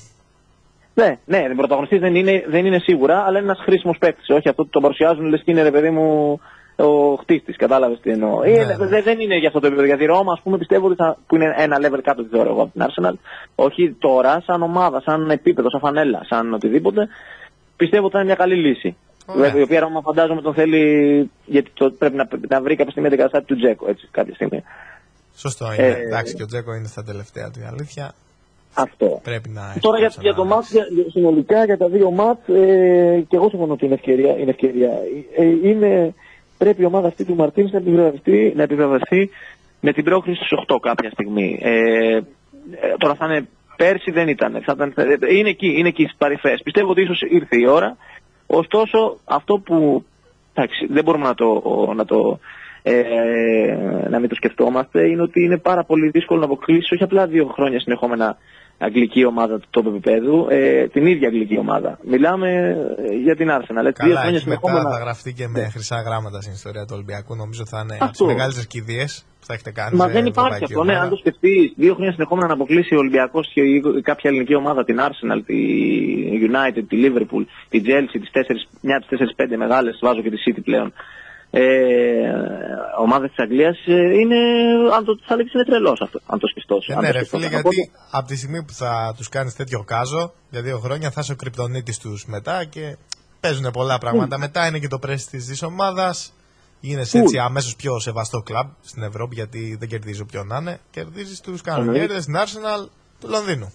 Ήδη έχει ανέβει σε μεγάλο βαθμό αυτό το πράγμα και, θα, και με τη Μίλαν και με την Arsenal είναι προκλήσεις πολύ σημαντικές. Ε, εντάξει, και με την Eindhoven εννοείται, αλλά σαν φανέλες ενώ που απέκλεισες. Ε, και αυτό το πράγμα είναι, είναι σημαντικό να συνεχιστεί, αλλά ταυτόχρονα είναι πάρα πολύ δύσκολο. Έτσι. Αλλά ε, καθαρά αυτό είναι εξαγωνι- εξωαγωνιστικό. Αγωνιστικά, αν δεις τις ομάδες, εγώ δεν θεωρώ. Συ- Συμφωνώ μαζί σου. Δεν θεωρώ ότι έχει- έχει να φοβηθεί κάτι Ολυμπιακός από την Arsenal. Έχει να φοβηθεί πραγματικά ότι είναι το, το επίπεδο του τρομερό πιο πάνω. Θεωρώ ότι θα είναι ισορροπημένα μάτς. Πιστεύω ότι γενικά η πρόβληψη είναι ότι πάλι θα κρυθεί στη λεπτομέρεια, όπως και με την Eindhoven. Ναι, πολύ σωστά. Και εγώ τα ίδια Αυτό πιστεύω πιστεύω. πάνω κάτω. Ε, για να κλείσουμε, επειδή έχουμε και διαφημίσει, ευχαριστώ Εννοείται, πάρα εννοείται. πολύ που μου έκανες ποδαρικό. Καλή αρχή, καλή αρχή. Αντωνάκη, σε Ευχαριστώ παρακολουθούμε πάρα φανατικά. πολύ. Το ξέρω ότι δίνετε όσο αγάπη μπορείτε και παρακολουθείτε και με βοηθάτε και καμιά φορά εκεί σημειώνετε πράγματα, να κάνετε σχόλια, να έχουμε πράγματα να λέμε. Σε ευχαριστώ Είναι και πάλι, ωραία, Βασίλη μου. εξαιρετικά. Ξέρεις ότι εξαιρετικά όλα. σε εκτιμώ και ότι θα είμαστε σε επικοινωνία όλο αυτό το καιρό Εννοείται. με τις εκπομπές. Εννοείται, Ε, εννοείται. μία ερώτηση θα σου κάνω για το τέλος, για να Ναι, κλείσουμε ναι. να πάμε σε τραγουδάκια και διαφημίσεις. Λοιπόν, πάμε. θα προτιμούσε ο Ολυμπιακός να σηκώσει το Europa ή να παίρνει 10 χρόνια σε πρωταθλήματα; Ε, να σηκώσω το Europa, χωρίς σκέψη καμία. Ε, ναι, ρε φίλε, ό,τι σου λέει Χωρίς σκέψη ψάχνεις. καμία. Σωστό. Δεν το Σωστό. συζητάμε. σωστό. Εννοείται. Καταρχάς 10 χρόνια σε ρήπο αθλήματα και να μην πάρουμε, πάλι θα έχουμε ε, Πάλι κάβα. σωστό, θα είστε. Σωστό. Ε, Έχετε κάβα, σωστός, πολύ σωστός. Τι να το κάνεις. Ε, το Europa εννοείται. Για να μην σου πω να πάει με τελικό Europa. Η ίδια σύγκριση και απλά να πας τέσσερις Europa. Ε, είναι γι' αυτό μεγάλο κατόρθωμα. Δεν είναι λίγο. Ίδιες, δηλαδή πόσο μάλλον το σηκώσεις. Σωστά. Λοιπόν, ευχαριστώ και πάλι, Βασίλη μου. Καλή συνέχεια, καλή συνέχεια. Φιλιά πολλά. Επίσης, επίσης, φιλιά, τώρα Γεια να σου, είστε ρε καλά. Βασίλη. Γεια. Γεια, γεια.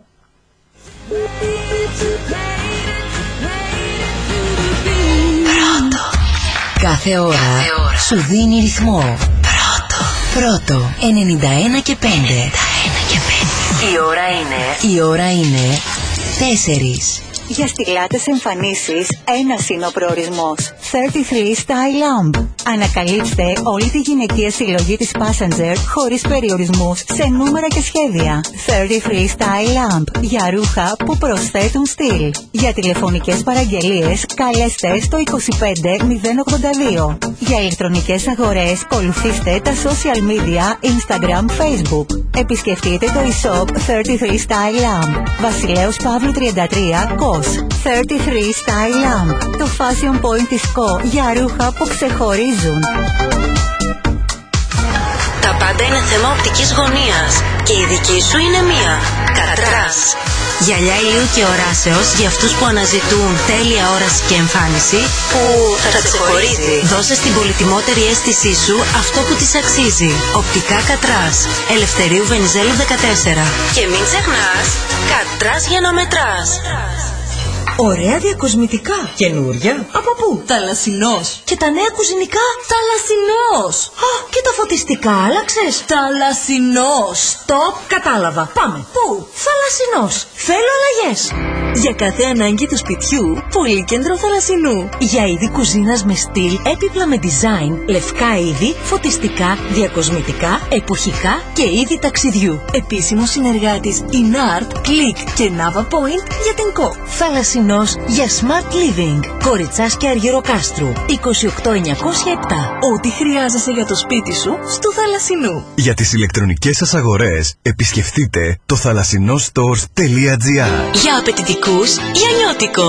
Ζυμώνει την οστιμιά με αγάπη. Μοναδικές γεύσεις με τις καλύτερες πρώτες ύλες. Ποικιλία ψωμιών, μπάρες δημητριακών, σάντουιτς, γλυκά. Μόνο στο γιανιώτικο προϊόντα ειδικής διατροφής, χωρίς ζάχαρη και vegan. Ελεύθερη είσοδο σε κάθε τι χειροποίητο. Απαγορευμένη σε ό,τι συσκευασμένο. Γιανιώτικο. Κρατά καλά τα μυστικά του επαγγέλματος και τις παραδόσεις. Catering για χαρούμενες στιγμές. Αρίστονος και Μακρυγιάννη. Delivery 24662. Γιανιώτικο. Δεν θα μείνει ούτε ψίχουλο. Με κάθε καφέ δώρο το νερό. Πρώτο, 91 και 5. Ζήσε μαζί του. Παράλληλα με το αγαπημένο σου ραδιόφωνο, μην ξεχάσεις να βάλεις ζώνη και κράνος. Και δεν οδηγούμε υπό την επίρρεια αλκοόλ. Τήρησε τον κώδικα οδικής κυκλοφορίας. Και εδώ θα είμαστε και αύριο και μεθαύριο για να ακούμε μαζί τα αγαπημένα σου τραγούδια. Πρώτο, 91 και 5. Κινήσου με ασφάλεια.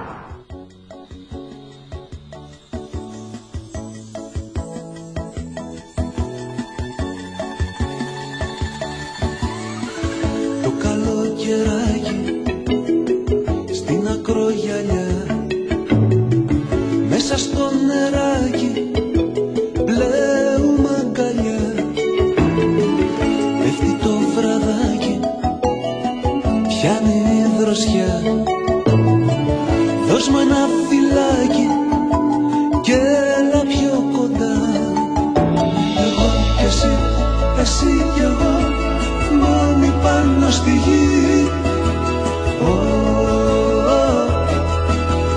μόνοι στη γη.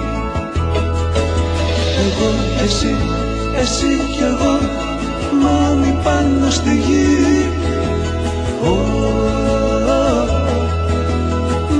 στη γη. Ήταν η Αθήνα όπως το λαιμό. Νέφος και ρουτίνα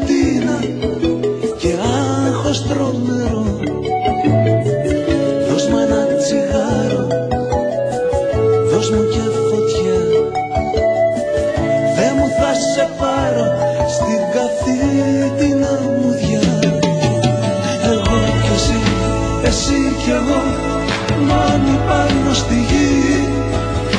Oh, oh, στη γη.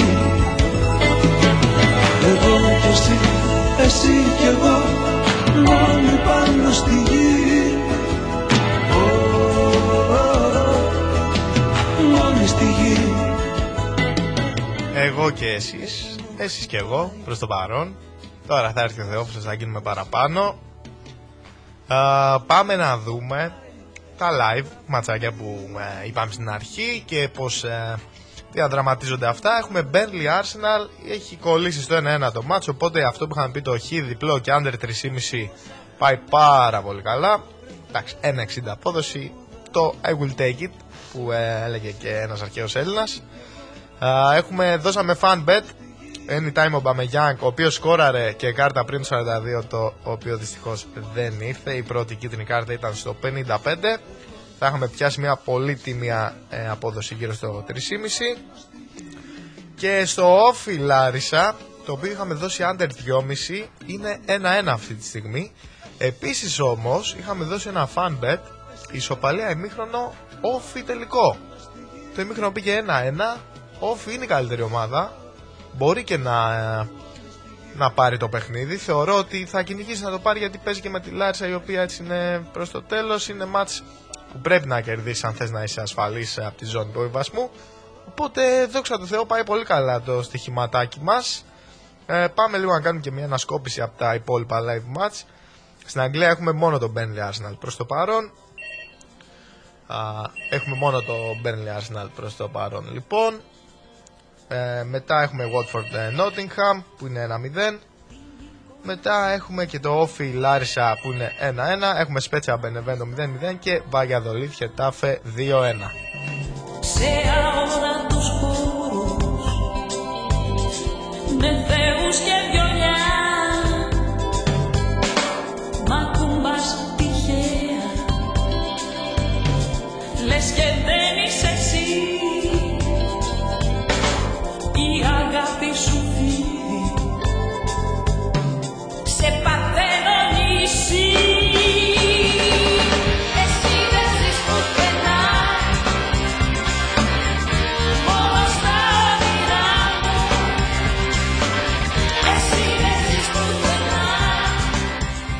εντάξει, έχουμε και έναν αργοπορημένο ακροατή.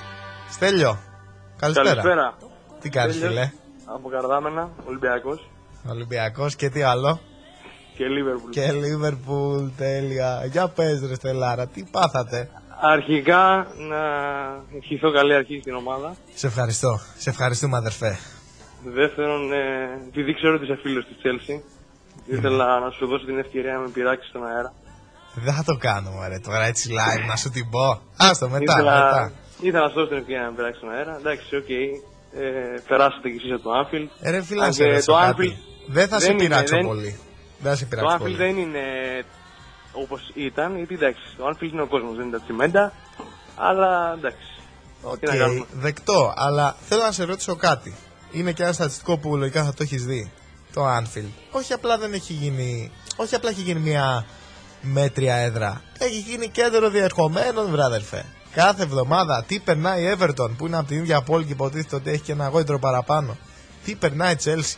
Δηλαδή δεν- το, το έχουν ξεφτυλίσει λίγο το θέμα. Τι φταίει. Ε, εντάξει, είσαι υπερβολικός τώρα και με πληγώνεις.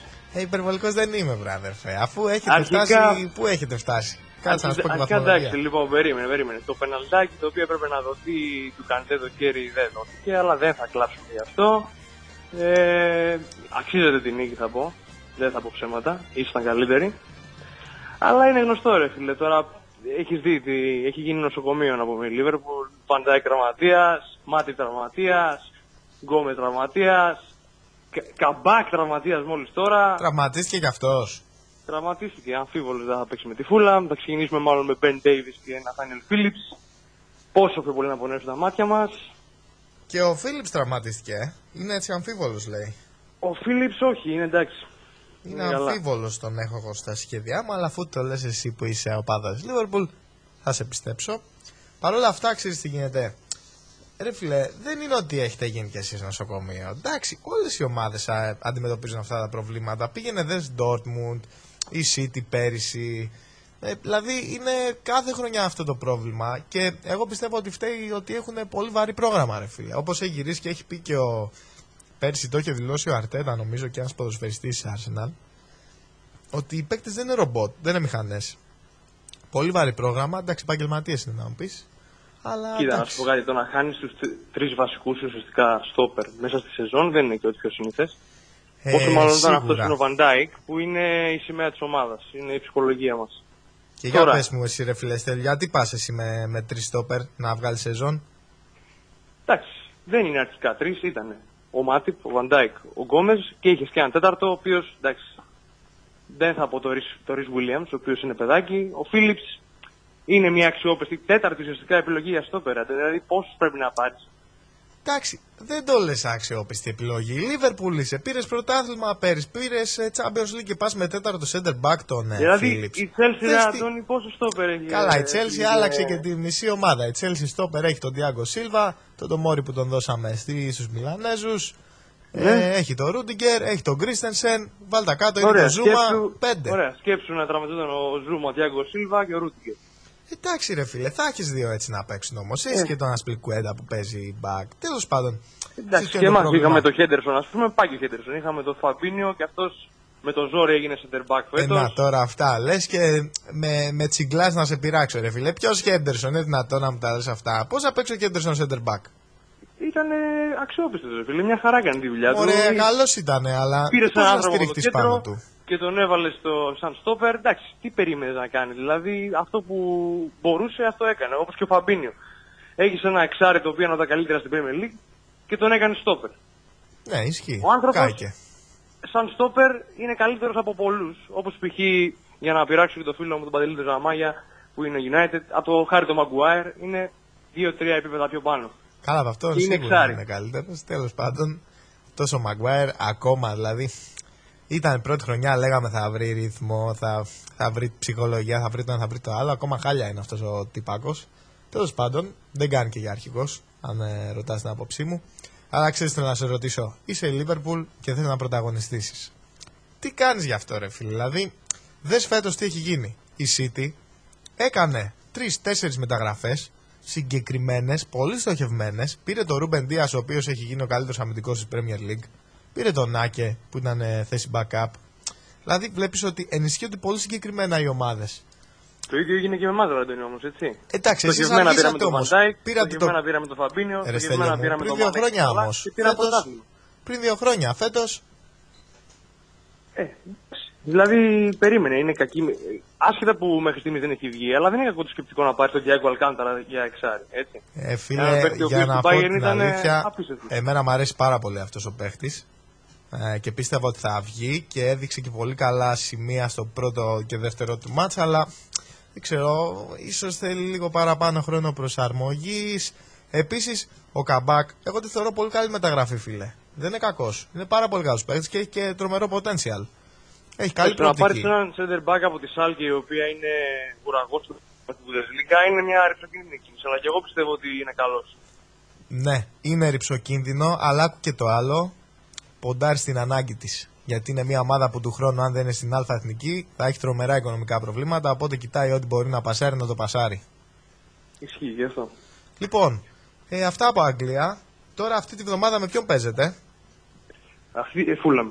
Με τη Φούλαμ. Ε, φίλε, δεν θα είναι και τόσο εύκολη η δουλειά σου με τη Φούλαμ. Έχει τρώσει πάρα πολύ σαν ομάδα. Και δεν το έχει εύκολα 2-0, γκολ. εύκολο. Θέλω να το δώσεις και σημείο. Ε, το έχω δώσει, θα σε απογοητεύσω από αυτό που το έχω δώσει. Θα τα ακούσεις μετά. Θα τα ακούσεις μετά. Έγινε, έγινε. Κάτι για το Fantasy κάνα tip, γιατί ξέρω ότι είσαι και πολύ καλός παίκτης στο Fantasy. Τώρα, τώρα θα τα πούμε και για το Fantasy. Με πρόλαβε. Μου δίνεις καλή πάσα πάντω. Μου δίνεις καλή πάσα. Ωραία, ωραία. Λοιπόν, Στέλιο, μου σε ευχαριστώ. Λοιπόν, Και εγώ καλή αρχή. Σ' αγαπώ να έχετε, πολύ. Καλή συνέχεια. Ήρθε και ο Θεόφιλος εδώ, σα στέλνει τα χαιρετίσματά Δώσει του. χαιρετίσματα. Έγινε, επίσης. Έγινε, καλή συνέχεια. Γεια σου, Στέλιο μου. Thank you.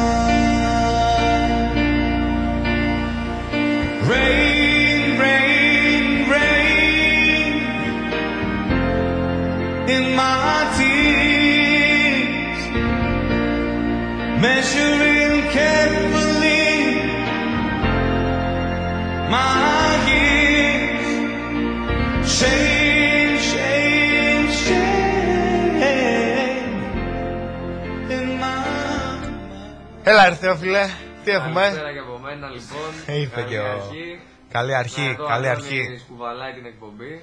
Ε, Έκανα εγώ τη, τη δουλειά του Κάνει εξαριού. Την εξυπηρέτηση σε μένα που έχω μάθημα δυστυχώ αυτή την ώρα και έρχομαι το δεύτερο μισό. Έτσι, εγώ με το εξάρι κάνω την βρωμοδουλειά. Εκεί λέω τα Αλλά top 5 ήταν η μόνη ώρα πρωταθλήματα. Που μπορούσαμε να κάνουμε την εκπομπή. Ε, ναι, ρε παιδιά, κάλιο το έτσι το παραμικρό παρά το τίποτα. Αφού έτσι το αγαπάμε και το γουστάρουμε, να το κάνουμε. Ό,τι Ωραία ώρα κι να αν έλεγε είναι. όμως Ο Αντώνης, εγώ τον άκουσα και από το σπίτι. Σε ευχαριστώ, Ερθεόφιλε, και αυτό έρθει εδώ όμως να τα πούμε και μαζί. Να πάει καλά. Τώρα θα πάμε στα δικά μας σιγά σιγά. Πάμε, ναι, πάμε σε Αγγλία και Ελλάδα. Να σχολιάσουμε πρώτα το κύπελο ή δεν χρειάζεται; Πάμε πρώτα Αγγλία, λέω εγώ, Πάμε Αγγλία και να πρώτα. αφήσουμε κύπελο πρωτάθλημα προς το τέλος για να κλείσουμε έτσι και δυνατά. Λοιπόν, ε, πάμε να καταρχάς να πούμε το πρόγραμμα της Αγγλίας για την αγωνιστική που έρχεται. Έχουμε το Burnley Arsenal, το οποίο είναι 1-1 στο 92-93, πιάνουμε και το στοιχηματάκι μας.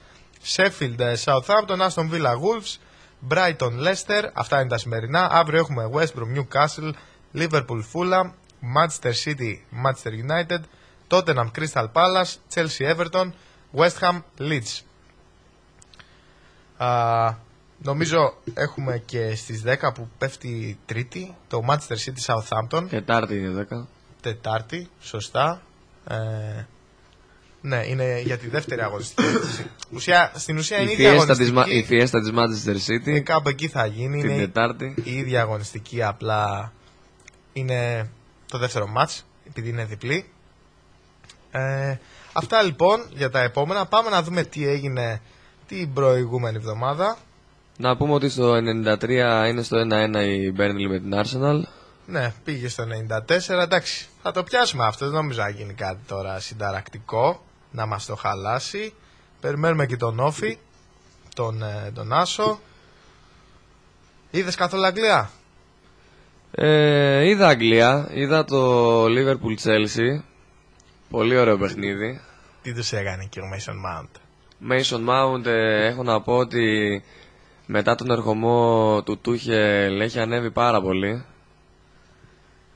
Έχει βρει τα πατήματά του και βάζει γερά θεμέλια να είναι πρωταγωνιστής σε μια μεγάλη Chelsea τα επόμενα χρόνια. Γιατί μην ξεχνάμε ότι είναι ένα παιδί από τις ακαδημίες της Chelsea. Είναι Άγγλος και η Chelsea κυρίως βασικά πάντα είχε κάποιον ε, Άγγλο δικό της παίκτη ηγέτη.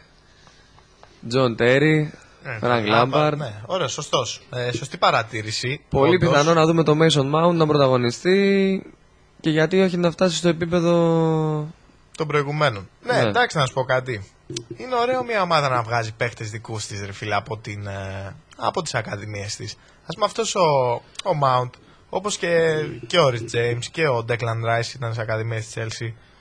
Α, και ο Τομόρι, αν δεν κάνω λάθος. Ναι, ήταν, ναι. Και Hudson Odoi. Δηλαδή φαίνεται ότι καταρχάς εντάξει, η Chelsea έχει τρομερό δίκτυο ακαδημιών. Έχει πάρα πολύ καλές ακαδημίες. Άσχετα που μοιράζει δανεικούς σε, σε ό,τι ομάδα υπάρχει στον κόσμο.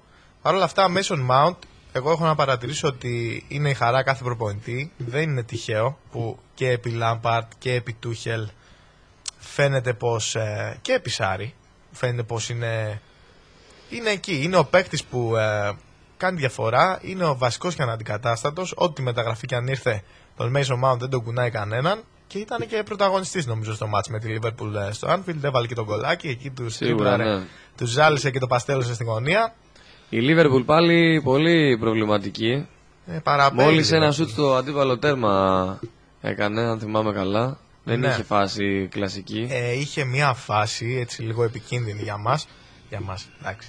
Επειδή υποστηρίζουμε Chelsea και οι δύο. Ε, έβγαλε μια ωραία παλιά ο Σαλάχ στο Μανέ και αυτός βρήκε αέρα σε ένα σαν βολ πλανέ που πήγε να Α, ναι, κάνει. ναι, ναι, το τέλος είδα. το- πάντων. Τώρα θυμήθηκα ποιο λες, ναι. Ε, εντάξει, δεν νομίζω να έχει κάτι. Α, έβαλε και ένα γκολάκι ο Βέρνερ, ο οποίος δείχνει πολύ καλό εαυτό. Ε, επί Τούχελ. Εντάξει, ίσως βοηθάει και ότι είναι Γερμανός και τα λένε στη μητρική τους γλώσσα καλύτερα.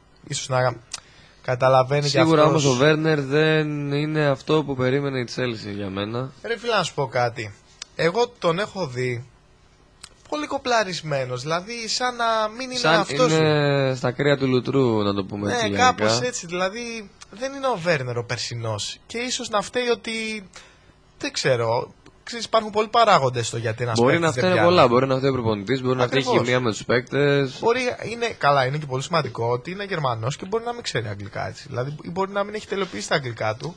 Και ίσως να μην είναι τυχαίο που Και τώρα αυτό. που ήρθε ο Τούχελ που μιλάνε στη μητρική του να. Γιατί όντως υπάρχει μια βελτίωση στο χώρο. Δηλαδή φαίνεται ότι παίζει.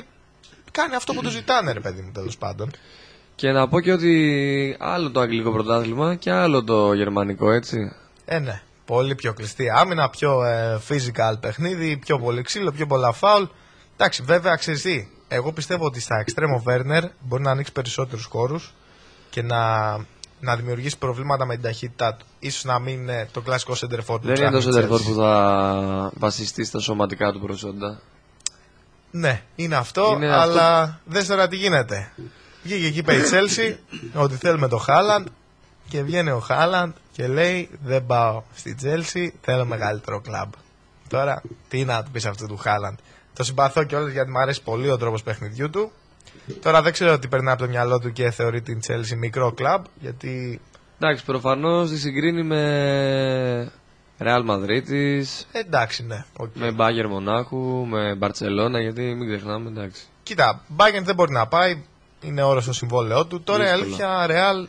εγώ- Real έχει ακουστεί. Έχει ακουστεί μωρέ και για Real και για Barcelona. Εγώ πιστεύω ότι θα ακολούθησε περισσότερο στην Chelsea. Δηλαδή θα μπορούσε να κάνει καλύτερα πράγματα στην Chelsea.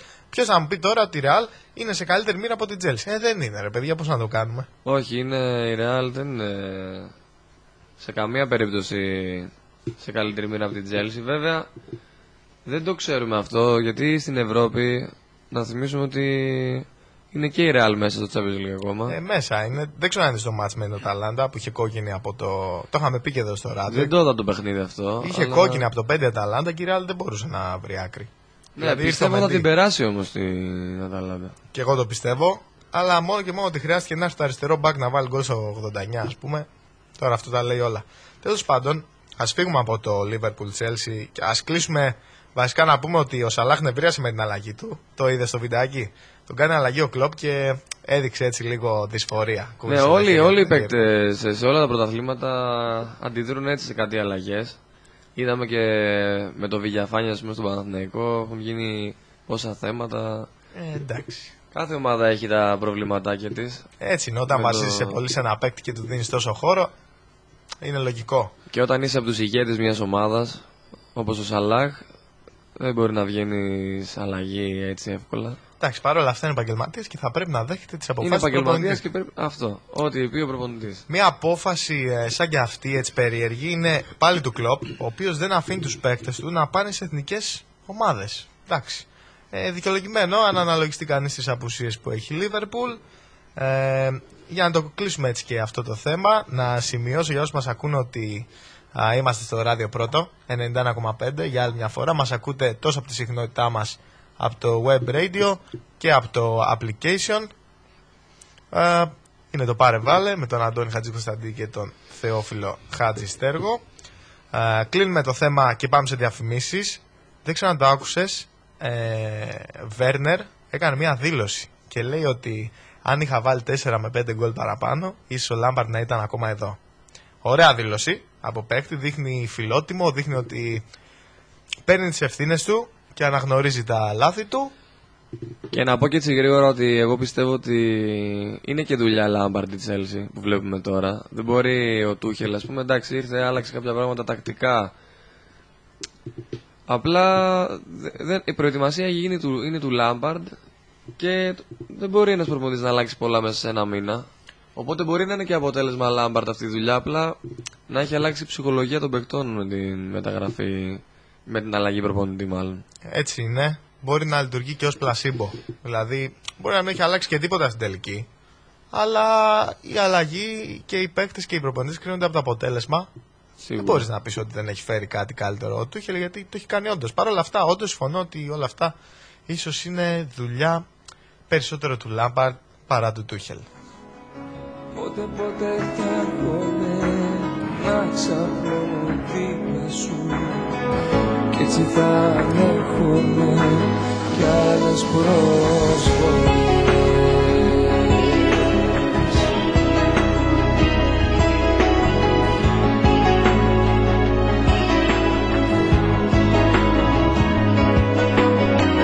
Τώρα τριάντα φύλλα ξερά είναι τα χάρια σου.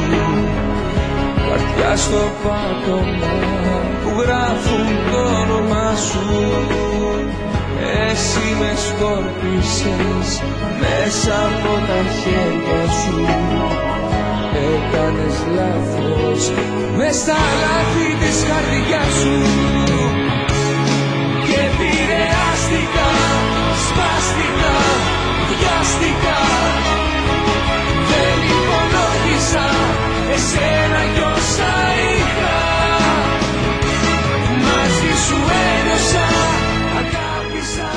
Λοιπόν, ε, έχουμε λίγο χρόνο ακόμα μέχρι τα διαφημιστικά διαλύματα. Οπότε πάμε να δούμε εν ολίγης τι έγινε και στα άλλα μάτς της Premier League. Είχαμε West Brom Everton ε, 0-1 με γκολάκι του Richarlison, κεφαλιά. Είχαμε το Fulham Tottenham 0-1. Αυτή η Fulham έχει στρώσει αρκετά. Δεν είναι αυτό το σκορποχώρι που ήταν στην αρχή της σεζόν. Α, Η Tottenham, εντάξει, ανώτερη ομάδα, σαφέστατα. Τεράστια διαφορά σε κύρος, σε budget και σε παίχτε. Εντάξει, πήρε μια επαγγελματική νίκη. Έχει κάνει μια κοιλιά η τότε να πούμε. Την έχει κάνει την κοιλιά, ισχύει. Και εκεί που περιμέναμε ότι θα τερμάτιζε στις πρώτες τέσσερις θέσεις, τώρα είναι λίγο μακριά από αυτό το σενάριο. Τότε να θυμίζω βρίσκεται 8η. Εντάξει, δεν ξέρω, αυτός ο Μουρίνιο. Μια ζέστη, μια κρύο. Δεν, δεν ξέρω, πραγματικά. Τι έχεις να πεις γι' αυτό; Ε, εντάξει, κλασικός Μουρίνιο. Ε, ενώ είναι από τους καλύτερους προπονητές στον κόσμο, ε, έχει και τις ιδιαιτερότητες του και τις παραξενιές του και όσον αφορά το χαρακτήρα και το πώς στείνει μια ομάδα μέσα στο γήπεδο. Ε, βέβαια είναι μεγάλος προπονητής, έχει πάρει και Champions League με την Chelsea. Ε, εντάξει. Πιστεύω ότι τότε να δεν είναι ακόμα σε θέση να διεκδικήσει πρωτάθλημα. Ρε φίλε, σε διακόπτω λίγο. Το φάγε off. Το, Το φάγε φάγε off, off, ναι. ναι. Ένα-δύο η Λάρισα. Οπότε τα χάσαμε όλα. Και το άντερ χάσαμε. Και το χ μήχρονο στο τελικό. Πώς τα καταφέρνει ο Όφη και κάνει μέσα στην έδρα του. Έχει πώς έξι ερείτε αυτό ο Όφη. Πίστευαμε, πιστεύαμε ότι θα κάνει την ανατροπή. Θα τον κυρνούσε ρε παιδί μου που λέμε. Αλλά από ό,τι φαίνεται ούτε αυτή τη φορά. Τέλος πάντων, πάμε να συνεχίσουμε μακριά. Απλά επειδή έπρεπε να το πούμε, πιάσαμε μόνο την Arsenal από τη δάδα που δώσαμε. Εμένα, να σου κάνω τώρα μια ερώτηση να δω, θα μου απαντήσεις. Ε, θα μπει η Liverpool, θα βγει η Liverpool στην Ευρώπη; Ναι, ρε φίλε, θα βγει. Πιστεύω ότι θα βγει. Πιστεύω ότι Να το σώσει στα τελευταία παιχνίδια; θα το σώσει γιατί έχει την ποιότητα να το κάνει. Ε, Είναι έχει επικίνδυνα δείξει- βέβαια τα πράγματα. Είναι πολύ επικίνδυνα γιατί. Ποιος θα μείνει απ' έξω, ας πούμε. Δες το. Είναι η City, εντάξει, έχει πάρει πρωτάθλημα. Μόνο United αν η West δεύτερη. Ham είναι απ' έξω. Εγώ που West Ham παλεύει- πιστεύω θα μείνει έξω. Το θέμα είναι ότι έχει αλλάξει και το format από πέρυσι. Η Δεν Everton, ανεβαίνουν οι η πρώτοι Everton έξι. με παιχνίδι λιγότερο είναι τρεις βαθμούς μπροστά από τη Liverpool. Όπως και η West Ham. Και η Και η Aston West Villa με δύο παιχνίδια λιγότερα. Και η Tottenham παιχνίδι λιγότερο. Εντάξει. Ε, δυ- δύσκολα, δύσκολα. Δηλαδή τότε να Είναι πολύ πιθανό να μείνει η Liverpool εκτός Ευρώπης. Ναι, είναι όντως πάρα πολύ πιθανό. Εκτός και να κάνει κανένα θαύμα και πάρει, και πάρει κανένα, κανένα Champions League. Τώρα το βλέπουμε γι' αυτό. Εντάξει, δύσκολο. Δεν μπορεί να κερδίσει στο, προ, στο πρωτάθλημα, πάρει και Champions League. Τέλος πάντων, πάντως, πολύ πιθανό σενάριο να μείνει απ' έξω και δεν συμφέρει κανένα νομίζω γιατί. Και η θα σου Liverpool πω είναι εγώ μεγάλη τώρα, ομάδα. είναι δυνατόν ομάδα με τέτοιο budget και με τέτοιους παίκτες να μένει εκτός Ευρώπης; Ξέρω εγώ, ρε Θεόφιλε, είναι δυνατόν, είναι δυνατόν. Α μας απαντήσουν οι ακροατές μας.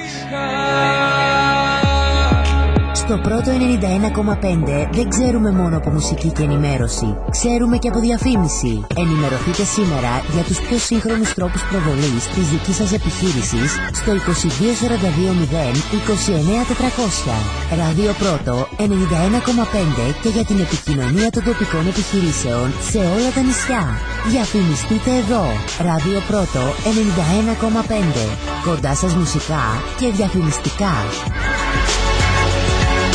Ζούμε σε μια νέα πραγματικότητα, αλλά κάθε μέρα η απειλή του καρκίνου παραμένει η ίδια. Το 2020 η διάγνωση νέων περιστατικών καρκίνου μειώθηκε σχεδόν κατά 40%. Ο καρκίνος δεν περιμένει να επιστρέψουμε στην κανονικότητα. Γιατί να περιμένεις εσύ, ακόμα και στη νέα πραγματικότητα. Μην περιμένεις. Επικοινώνησε με τον γιατρό σου. Κάνε τις εξετάσεις σου.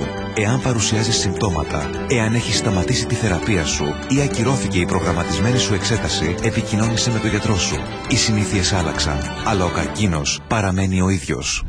Μία πρωτοβουλία της Ελληνικής Ομοσπονδίας Καρκίνου. Τα σούπερ μάρκετ Κριτικός και Λούις ενώνουν τις δυνάμεις τους και είναι κοντά σας για να σας προσφέρουν ακόμη περισσότερα. Με τέσσερα καταστήματα στην ΚΟ σας περιμένουμε να ανακαλύψετε τις νέες μας μειωμένες τιμές, να απολαύσετε μοναδική εξυπηρέτηση και να επιλέξετε μέσα από μια εξαιρετική ποικιλία με τις πιο ανταγωνιστικές προσφορές της αγοράς. Σούπερ μάρκετ Κριτικός με τη φροντίδα Λούις. Η έξυπνη επιλογή.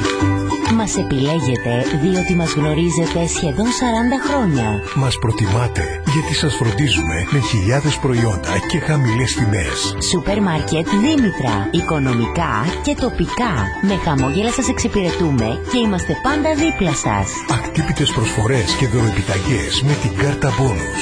Σούπερ μάρκετ Δήμητρα. Ψωνίστε εύκολα και τηλεφωνικά στο 22470 24 662. Σούπερ μάρκετ Δήμητρα. Άγιος Θεολόγος, Λέρος. Υψηλή ποιότητα, μοναδική φρεσκάδα και πάντα χαμηλές τιμές. Κάθε μέρα, Κάθε πρωί. κάθε βράδυ, στο πιο όμορφο σημείο επάνω στη θάλασσα. Νερό. Καφέ restaurant bar. All day για καφέ. Ελληνικό πρωινό. Φαγητό and more. Δημιουργική τοπική ελληνική κουζίνα. Κοκτέιλς και ποτό. Με θέα στο Αιγαίο. Νερό. Restaurant bar. Βασιλέως Γεωργίου 7. Νερό.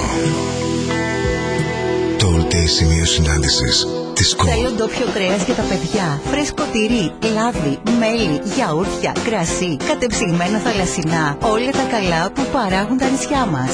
Μόνο στην παλιά αγορά θα τα βρεις. Όλα και στις καλύτερες τιμές. Γευθείτε μια μεγάλη ποικιλία τροφίμων και ποτών Ελλήνων παραγωγών και ethnic γεύσεις που έχουν επιλεγεί με αγάπη και μεράκι. Παλιά αγορά και στηρίζουμε τον τόπο μας ψωνίζοντας τοπικά. Μαντιλαρά 56 κος για διανομή 22 160.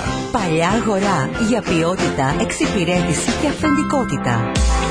Σπύρου, είδη υγιεινής, πλακάκια, υδραυλικά. Έχουμε επιλέξει για εσάς προϊόντα μοναδικών συλλογών με φινέτσα για γρήγορη, εύκολη επιλογή σε πλακάκια και είδη υγιεινής με την υπογραφή κορυφαίων εταιριών. Σπύρου, στο κατάστημα θα βρείτε τα γνωστά υλικά θράκων, χρώματα, πατητή τσιμεντοκονία, συστήματα θερμομόνωσης σε μεγάλη γκάμα και ανταγωνιστικές τιμές. Σπύρου Bath and Tiles, το κατάστημα που εμπιστεύεστε και προτιμάτε όλα αυτά τα χρόνια. Πρώτο χιλιόμετρο επαρχιακής οδού ΚΟ. Σπύρου, όταν η ποιότητα συναντά την καλύτερη τιμή. Βρείτε μας στο facebook Radio Πρώτο 91,5 Ο ήχος του Αιγαίου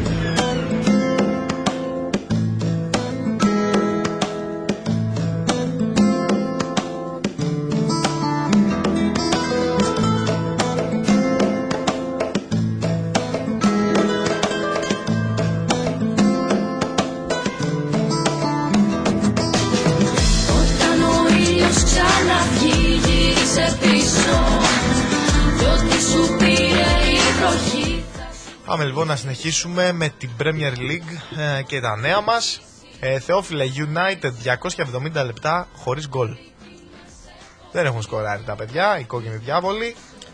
Φαίνεται πως ενώ έχει ξεκινήσει καλά και λέγαμε όλοι ρε μπάσκετ κάνει την έκπληξη αυτή η United φαίνεται ότι η City δεν μπορεί να ανταγωνιστεί. Ακόμα για- λόγω βάθος ρόστερ, πιστεύω εγώ, η City με τη δεύτερη δεκάδα να έπαιζε, πάλι πρωτάθλημα θα έπαιρνε. Θα μπορούσε Την να είδαμε σηκώσει και στην όλα. Ευρώπη με τη δεύτερη εντεκάδα. Ε, διαστημική ομάδα, ρε παιδί μου. Τι να πεις. Εγώ πιστεύω ότι η μόνη ομάδα στον κόσμο που μπορεί να την κοντράρει σε ρόστερ, σε ποιότητα κτλ. είναι η Bayern Μονάχου. Καμία άλλη. Ξεκάθαρα Συμφωνώ. καμία άλλη και λόγω βάθους και ποιότητας. Δηλαδή, μακάρι. Ξεχνάς και άλλη μία. Για πες. Παρίσι Ζερμέν. Είναι και η παρία, αλλά ξέρει κάτι. Πιο ολοκληρωμένες ομάδες οι άλλες δύο. Είναι, αλλά νομίζω είναι top 3 αυτή τη στιγμή που έχουν βάθος ρόστερ. Ναι, συμφωνώ. Νομίζω, ναι. Συμφωνώ 100%. Απλά ο τρίτος είναι με αρκετή διαφορά από του πρώτου δύο. Ναι. Θεωρώ. Γιατί και η Bayern να δεις πάει να ενισχυθεί τρελά. Αν Θέλει και πήγε τον πέρυσι Aaron. τελικό Champions League, έτσι. Ε, πήγε, αλλά και τι έκανε. Αέρα τον πήρε πάλι Bayern. Εντάξει, μακάρι να δούμε στην Ευρώπη φέτος ένα από αυτά τα δύο μάτς. Η City με Bayern ή η City με, με Παρί. Εγώ ή βλέπω εννοείται τη Παρί με Bayern. City full για τελικό Champions Και εγώ League. πιστεύω θα το σηκώσει φέτος. Είναι η χρονιά της, δεν χάνει με τίποτα. Έχει 23 μάτσε ερή νίκες. Αυτό είχα σημειώσει να πούμε και μετά. Έχει Έκανες ξεχωρίσει την, σε ε, μια χρονιά δύσκολη για όλους. Ναι, και είναι αυτό που είχαμε πει και πιο παλιά, ότι φέτος θα, Έδρες θα δεν ξεχωρίσει. Φέτος- σίγουρα και αυτό. Και φέτος θα ξεχωρίσει αυτός με το βαθύ ρόστερ. Αυτό. Αυτός που έχει τις επιλογές. Που θα καταφέρει να πάει κόντρα στους τραυματισμούς, στις κακουχίες τέλος πάντων. Οπότε City, 23η νίκη σερή. Ε, με την. Ε, τόσο με την. Ε, κάτσε να δεις με ποια έπαιζε, Με τη West Ham που κέρδισε. Αλλά και με τη Wolves, στην οποία έριξε και τεσσάρα. Και να πούμε και αυτό για τη Wolves. Βλέπουν αντικαταστάτη του, ε, του Νούνιες, τον Κατούσο φίλε. Τον κοιτάνε για αντικαταστάτη του, Νιου, του Νούνιες. Κακή του επιλογή προπο- Εντάξει, και εγώ κακή για επιλογή μένα. τη θεωρώ. Πολύ κακή επιλογή τη Δεν μ' θεωρώ. αρέσει ο Γκατούζο, Αντώνη, να σου πω. Και από, από τον Όφη τότε που ήρθε. Every day, Every day τα every δικά day του. τα δικά του. ναι, δε. Εντάξει. Για τόσο μεγάλο όνομα ποδοσφαιρικό, γιατί εντάξει, από τα μεγάλα ονόματα και ο Τζενάρο. Ε, σαν προπονητής νομίζω ότι δεν κάνεις Και εγώ για αυτό τόσο πιστεύω. μεγάλο επίπεδο. Και εγώ αυτό πιστεύω. Λοιπόν, πάμε να μας πεις βαθμολογία, Θεόφιλε. Να πάμε και σε ελληνικό πρωτάθλημα. Λοιπόν, μετά. η Manchester City είναι πρώτη με 65 βαθμούς 14 βαθμούς διαφορά από το δεύτερο και 15 από τον τρίτο που είναι η Fiesta United έχουμε. και η Leicester. Έχουμε Όπου πρωταθλητή στην Αγγλία Ξεκάθαρο μετά από 33 αγωνιστικές. Πιο ξεκάθαρο και από Ολυμπιακό, νομίζω. Σίγουρα. Δεν έχουν play-off εδώ. Όχι, όχι, όχι, όχι δεν έχουμε τίποτα. ε, Τέταρτη είναι η Chelsea που έχει ανέβει σημαντικά. Να θυμίσω ήταν 6η-7η πριν κάνα μήνα που κάναμε εκπομπή και βλέπουμε ότι παίζει δυνατά για τριάδα. Ακολουθεί τη Leicester που περιμένει κάποιο στραβοπάτημά της. Πέμπτη είναι η Everton με 46 Η βαθμούς. οποία Λέστερ έχει και τρομερές ε, απουσίες με τραυματισμούς. Πολύ άτυχη Ναι, φέτος, ναι. Πάρα πολύ άτυχη. Τώρα έχασε και Μάτσον και Μπάρντ σε μια αγωνιστική. Ε, Και δύο παίκτες που ήταν βαρόμετρο. για Ναι, τη όχι Leicester. όποιον και όποιον. Ο Barnes έχει κάνει φοβερή χρονιά. Το, έχουμε- το είχαμε ξαναπεί για Ναι, τον Barnes. και φοβερός παίκτης, εμένα μου αρέσει πάρα πολύ. Αριστεροπόδαρος.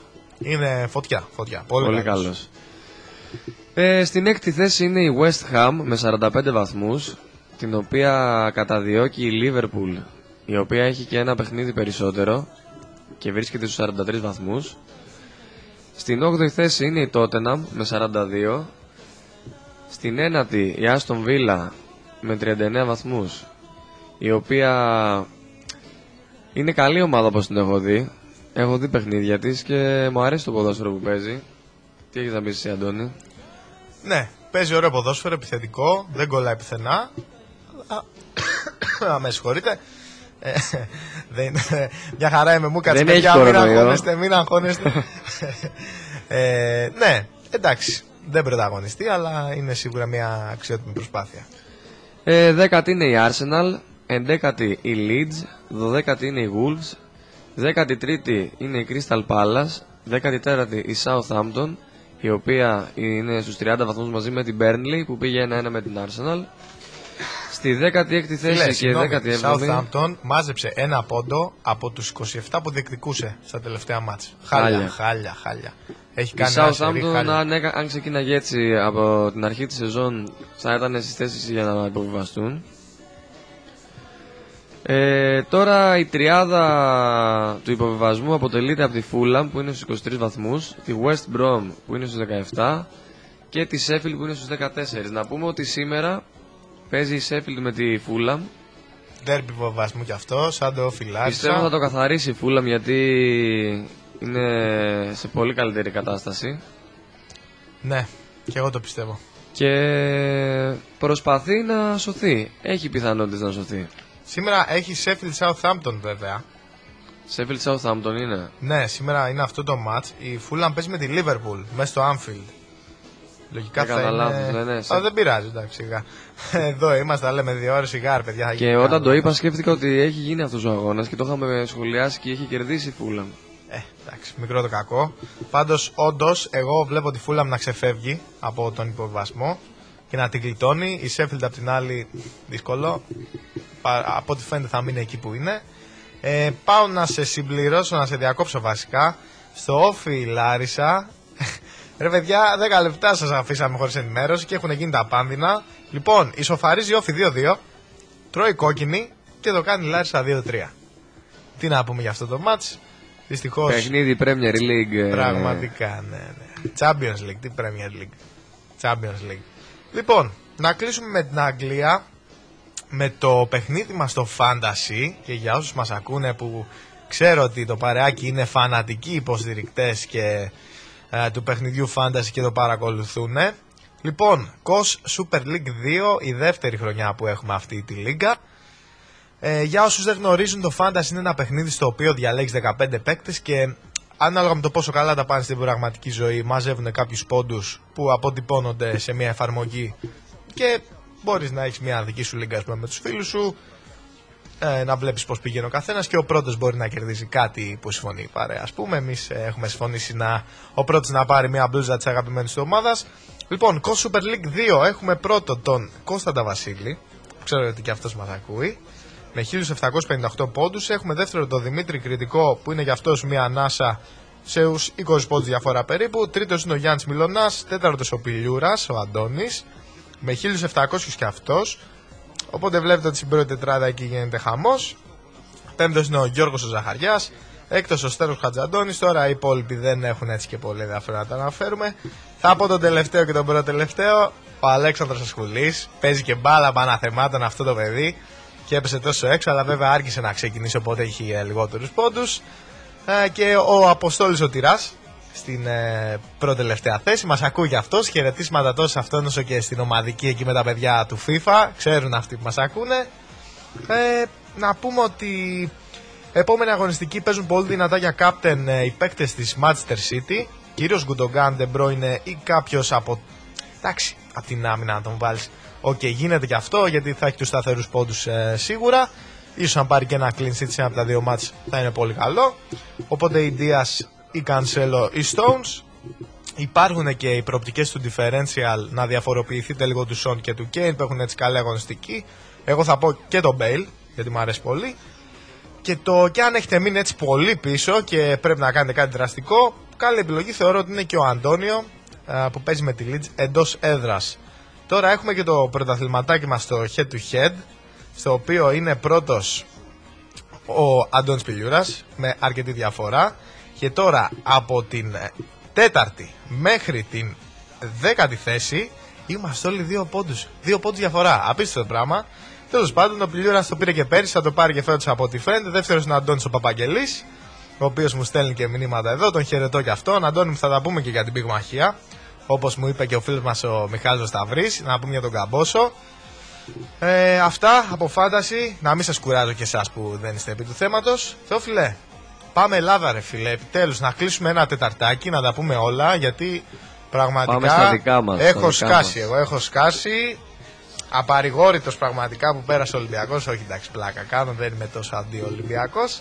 Αλλά τι πήγε και έκανε, ρε φίλε, ο Κουέστα. Τα έχω πει 40 φορές μέχρι τώρα. Τέτοια γκέλα πρέπει να έχει να γίνει χρόνια στο ελληνικό ποδόσφαιρο. Εγώ δεν το θυμάμαι ξανά στο ελληνικό πρωτάθλημα να γίνει. Κάμερα τέτοιο πιστοπορίας έπρεπε να έχει ο, Κουέ, ο Κουέστα. Κάμερα πιστοπορίας να βλέπει τι γίνεται πίσω από εκεί. και εγώ πιστεύω από αύριο αυτός που πηγαίνει θα κοιτάει την πλάτη του. Μπας και τον κυνηγάει. Εγώ απορώ κανένας, πώ ακόμα Μπουχαλάκης. δεν έχουν βγει στη Θεσσαλονίκη να το μουντάρει οι Αριανοί εκεί πέρα που είναι και αγριεμένοι. Βλέπω του, τους σέρνουν τα πάντα στο διαδίκτυο. Έχω διαβάσει για όλη του την οικογένεια υβριστικές Κλασικά ελληνικά αυτά. Ναι. Εντάξει, δεν είναι ωραία αυτά μωρέ. Τώρα λάθη είναι ανθρώπινα. Έκανε χοντράδα.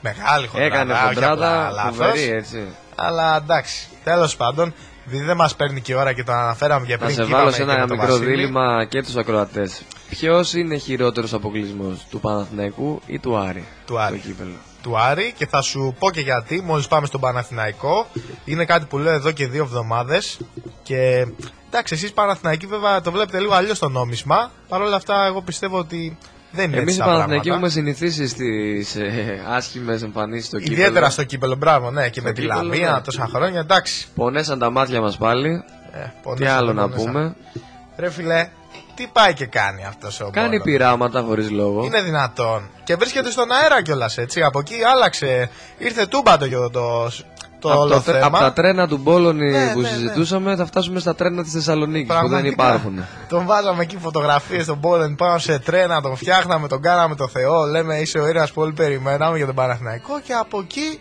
φτάσαμε στο σημείο να λέμε ότι ο Πόλεν είναι στον αέρα. Για μένα, Αντώνη, απαράδεκτο που αφήνει το Μαουρίσιο εκτός εντεκάδας. Απαράδεκτο, δεν Τον μπορώ να αφήνει καταλάβω. εκτός εντεκάδας επειδή δεν τον γουστάρει και δεν θέλει να τον βάζει να παίζει, ή επειδή είναι κουρασμένος και είναι τραυματισμένος και φορτωμένος; Πιστεύω ότι το έκανε για να τον ξεκουράσει εν μέρη, αλλά το έκανε με άσχημο τρόπο γιατί τι πας να ξεκουράσεις έναν από τους καλύτερους παίκτες σου ενώ υπο... βγαίνεις και λες πριν δύο εβδομάδες μπόνους, μπόνους και φωνές στα αποδητήρια για ότι πάμε να, πάρεις, να πας στο τελικό του κυπέλου και τέτοια πράγματα.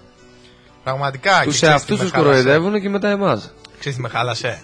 Βγήκε στη φόρα μια δήλωση του Μπόλον στο ημίχρονο που γύρισε και τους είπε να βάλουμε γκολ για το γόητρο. Ναι, να, διάβασες; ναι, το διάβασα και εγώ να Έλα, βάλουμε ρε, ένα φίλε. γκολ για το γόητρο. Είναι δυνατόν. Ποιο γόητρο; Τον πας για ένα Παναθηναϊκό στο γόητρο. Ποιο γόητρο; Όχι, ρε φιλά, βγεις να βγεις έξω να τους κερδίσεις. Δεν ξέρω, εμένα ο Μπόλωνη δε- το είχα ξαναπεί, ενώ παίρνουμε αποτελέσματα, το είχα ξαναναφέρει. Ε, δεν μου άρεσε το ποδόσφαιρο που παίζουμε. Δεν μου άρεσε όταν μια ομάδα βάζει γκολ πρώτη και ξεκινάει και ταμπουρώνεται πίσω, λες και παίζει με την Μπαρτσελώνα, λες και παίζει με κάποια μεγάλη ομάδα ευρωπαϊκή. Εντάξει, με τον Ολυμπιακό να το καταλάβω να κάνεις μια συντήρηση όταν βάλεις πρώτος γκολ. Αλλά τώρα να πηγαίνεις μέσα στα Γιάννενα, να προηγείσαι και να πας να χάνεις μετά το παιχνίδι. Γενικά δε, η εικόνα του Παναθηναϊκού δεν είναι εικόνα ομάδας που θέλει να πρωταγωνιστήσει. Και εγώ αυτό πιστεύω και η παρατήρησή μας εδώ στο ράδιο πρώτο είναι ότι και την εκπομπή πάρε βάλε να το υπενθυμίζουμε αυτό γιατί έρχονται ωραία προγραμματάκια. Έχουμε μια ιδέα για κάτι ψηλό giveaway αναμνηστικό της εκπομπής. Αυτά θα τα πούμε βέβαια την επόμενη εβδομάδα στην άλλη μας εκπομπή ή μπορεί να τα πούμε και Δευτέρα Παρασκευή με τον ε, φίλο μας τον Στέρο Χατζηστέργο. Αυτό που εντάξει μας έφερε εδώ στο ράδιο πρώτο η αλήθεια και έκανε την αρχή για αυτή την εκπομπή. Τον ευχαριστούμε και γι' αυτό και δεν το ξεχνάμε. Αν μας ακούει. Μας ακούει και εκείνος από το σπίτι. Τέλεια. Ήμουν σίγουρος ότι θα μας άκουγε, γιατί τους στέλνουμε τα χαιρετίσματά μας. Για τον Παναθηναϊκό, η παρατήρησή μας είναι ότι μετά τον Ολυμπιακό και την νίκη του κάνει μόνο γκέλες και το πλάνο Μπόλεν φαίνεται να έχει κουράσει τους ποδοσφαιριστές. Η αλήθεια. Γιατί όταν είσαι ένας ποιοτικός ποδοσφαιριστής, που εγώ πιστεύω ο Παναθηναϊκός έχει ποιότητα, ε, δεν θες να παίζεις ταμπούρι, ρε φίλε. Θες να έχεις λίγο δημιουργική ελευθερία. Τέλος πάντων. Εγώ είμαι πολύ κατά στο ταμπούρι. Πολύ κατά. Πιστεύω ότι όταν παίζεις, ε, όταν είσαι ποδοσφαιριστής, δεν μπορείς να μπαίνεις μες στο γήπεδο και να περιμένεις τον αντίπαλο να σε πήρει πολύ και να σου κάνει φάση και εσύ απλά να διώχνεις την μπάλα και να κρατάς ένα σκορ. Έτσι είναι. Και να σου πω και το άλλο. Όταν πας Και για ένα πρωτάθλημα. Στη, στη- να πω και το άλλο. Στη, στην πίεση φαίνεται το, το λάθος του αντιπάλου θα γίνει στην πίεση. Σωστό. Στη δική σου. Δηλαδή, σε κάθε άθλημα πιστεύω. Και εσύ στο box που ξέρεις το λάθος του αντιπάλου θα το, θα, το- ο λάθος, το λάθος θα Η το κάνει το καλύτερη πιεστεί. άμυνα είναι η επίθεση. Αυτό. Αυτό ακριβώς. Και. Καλή τι και η να άμυνα, πω. αλλά Ρε, εσύ, όταν πας να πάρεις πρωτάθλημα, ο Παναθηναϊκός είναι ομάδα πρέπει να πρωταγωνιστεί. Ο Ολυμπιακός Είναι σε κάθε όπως η ΑΕΚ, παιχνίδι ο βγαίνει και παίζει Ολυμπιακός. επίδεση. Έτσι ακριβώς. Όταν πας να πάρεις πρωτάθλημα, είναι δυνατόν να κάτσεις πίσω μετά το πρώτο γκολ; Ε, ένα μάτς, δύο-τρία, δεν θα τα φά. Δηλαδή Ε, να βέβαια. στραβώσει το πόδι του ο διάολος που λέει. Και μια που πάμε Ολυμπιακός και να μην το ξεχάσω, ο Ολυμπιακός μέσα στην Ολλανδία με την Αιτχόφεν έκανε το λάθος και πήγε και έπαιξε άμυνα. Αυτό που λέγαμε. Και βρέθηκε 2-0 πίσω. Ε. Και έτυχε παιδιά και έβαλε γκολ στο 88 γιατί. Ναι, μεν προκρισάρα, αλλά ήταν και τύχη, έτσι. Ναι, να τα λέμε. ισχύει Και το είχαμε πει και εδώ στο ράδιο. Γιατί αν ότι- δεν έμπαινε τον γκολ αυτό, θα βγαίνανε και θα λέγανε κατά του Μάρτινς που μας έκλεισε την ομάδα πίσω και που δεν κάναμε τίποτα. Σίγουρα. Δεν κατέβηκε τόσο επιθετικά, όντως κατέβηκε αμυντικά στην Ενώ έχεις Ολλανδία. μια ομάδα που έχει στείλει επιθετικό, πας και την κατεβάζεις. Είδαμε τον, Πα- ο Πας Γιάννενα πώς απέκλεισε τον Παναθηναϊκό. Ενώ είχε Ε, το επίθεση. προβάδισμα 2-1, μπήκε μέσα και Ε, πέτυχε γκολ φίλε, πρώτος. Γιάννικης, πολύ καλός προπονητής. Καλός προπονητής και χτύπησε, στα- χτύπησε τον Παναθηναϊκό και που πονάει. Και πονάει. Σωστά. Σωστά. Ακριβώς αυτό. Να πούμε ότι και για Ολυμπιακό, εμείς είχαμε πει ακριβώς αυτό ότι το 4-2 είναι σκορ παγίδα. Και ότι Εσύ άμα πάει να συγκεκριμένα το έχεις κατέβει πει. αμυντικά και φάει δύο γκολ και η μπάλα δεν μπαίνει μέσα. Όπω εντάξει, σαν να το είχα δει σε replay το match, έτσι. Τώρα πέσαμε μέσα, δυστυχώς ή ευτυχώς. Τέλος πάντων πήρε την ε, πρόκριση, αν και του πήγε. Εντάξει, δυσκολεύτηκε λίγο, φοβηθήκαν και στο τέλος.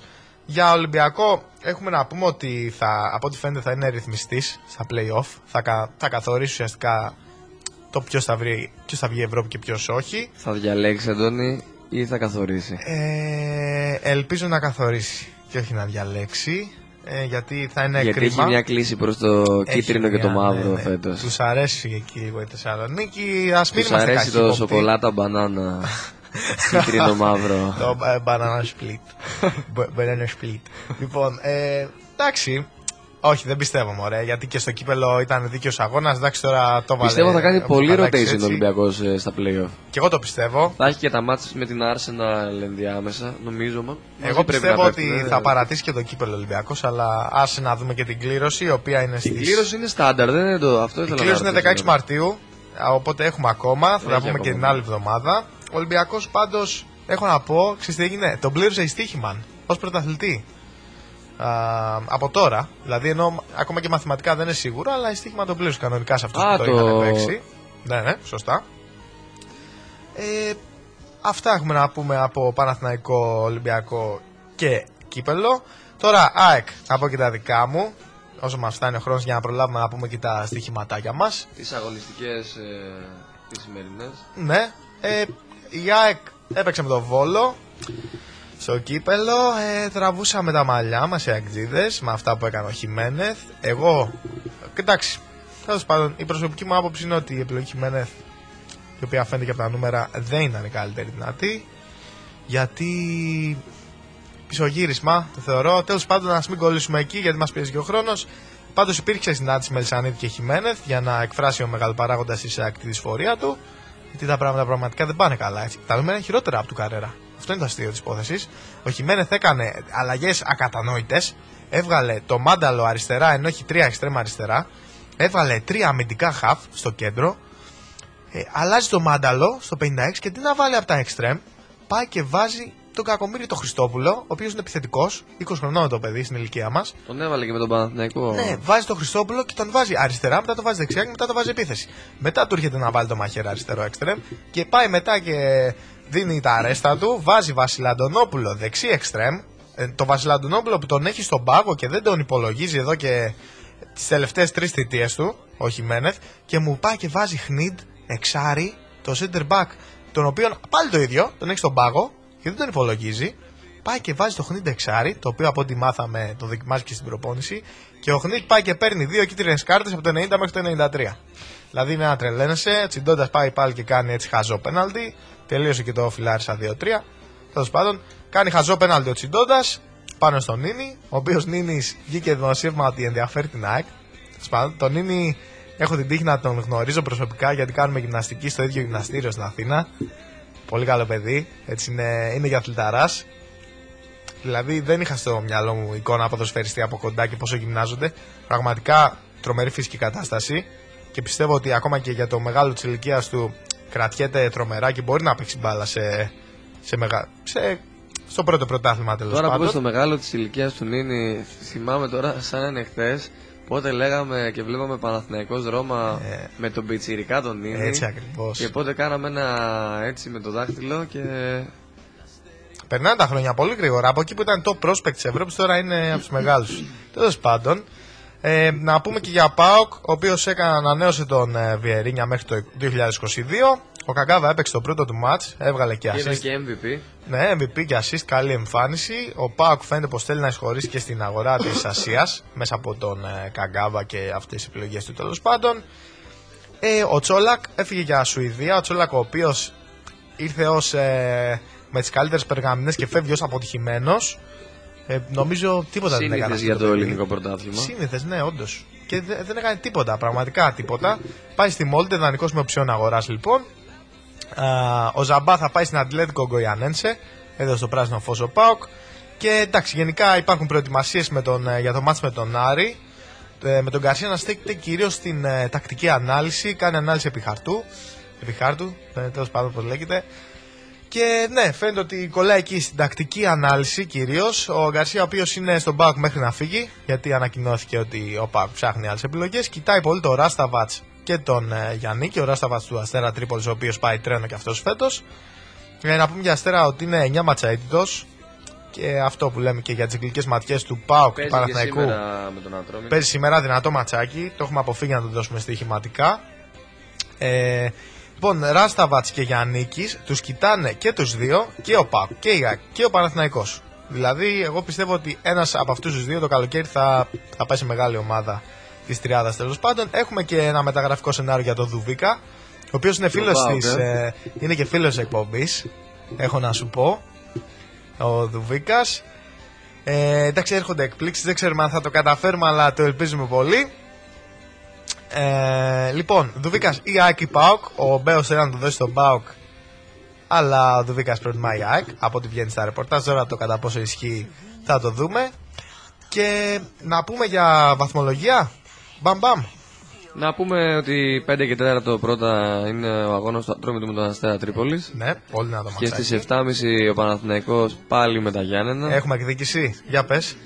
Ε, θέλω να πιστεύω, Αντώνη, πως ναι. Γιατί άμα χάσεις και αυτό το παιχνίδι από τα Γιάννενα, εγώ αν ήμουν ο προπονητής του Παναθηναϊκού θα έφευγα μόνος μου. Θα έπαιρνα τη βαλίτσα μου και θα πήγαινα από εκεί που ήρθα.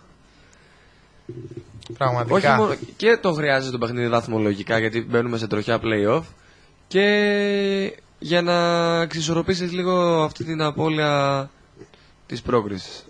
Πάμε σε διαφημίσεις και επιστρέφουμε για το κλείσιμο.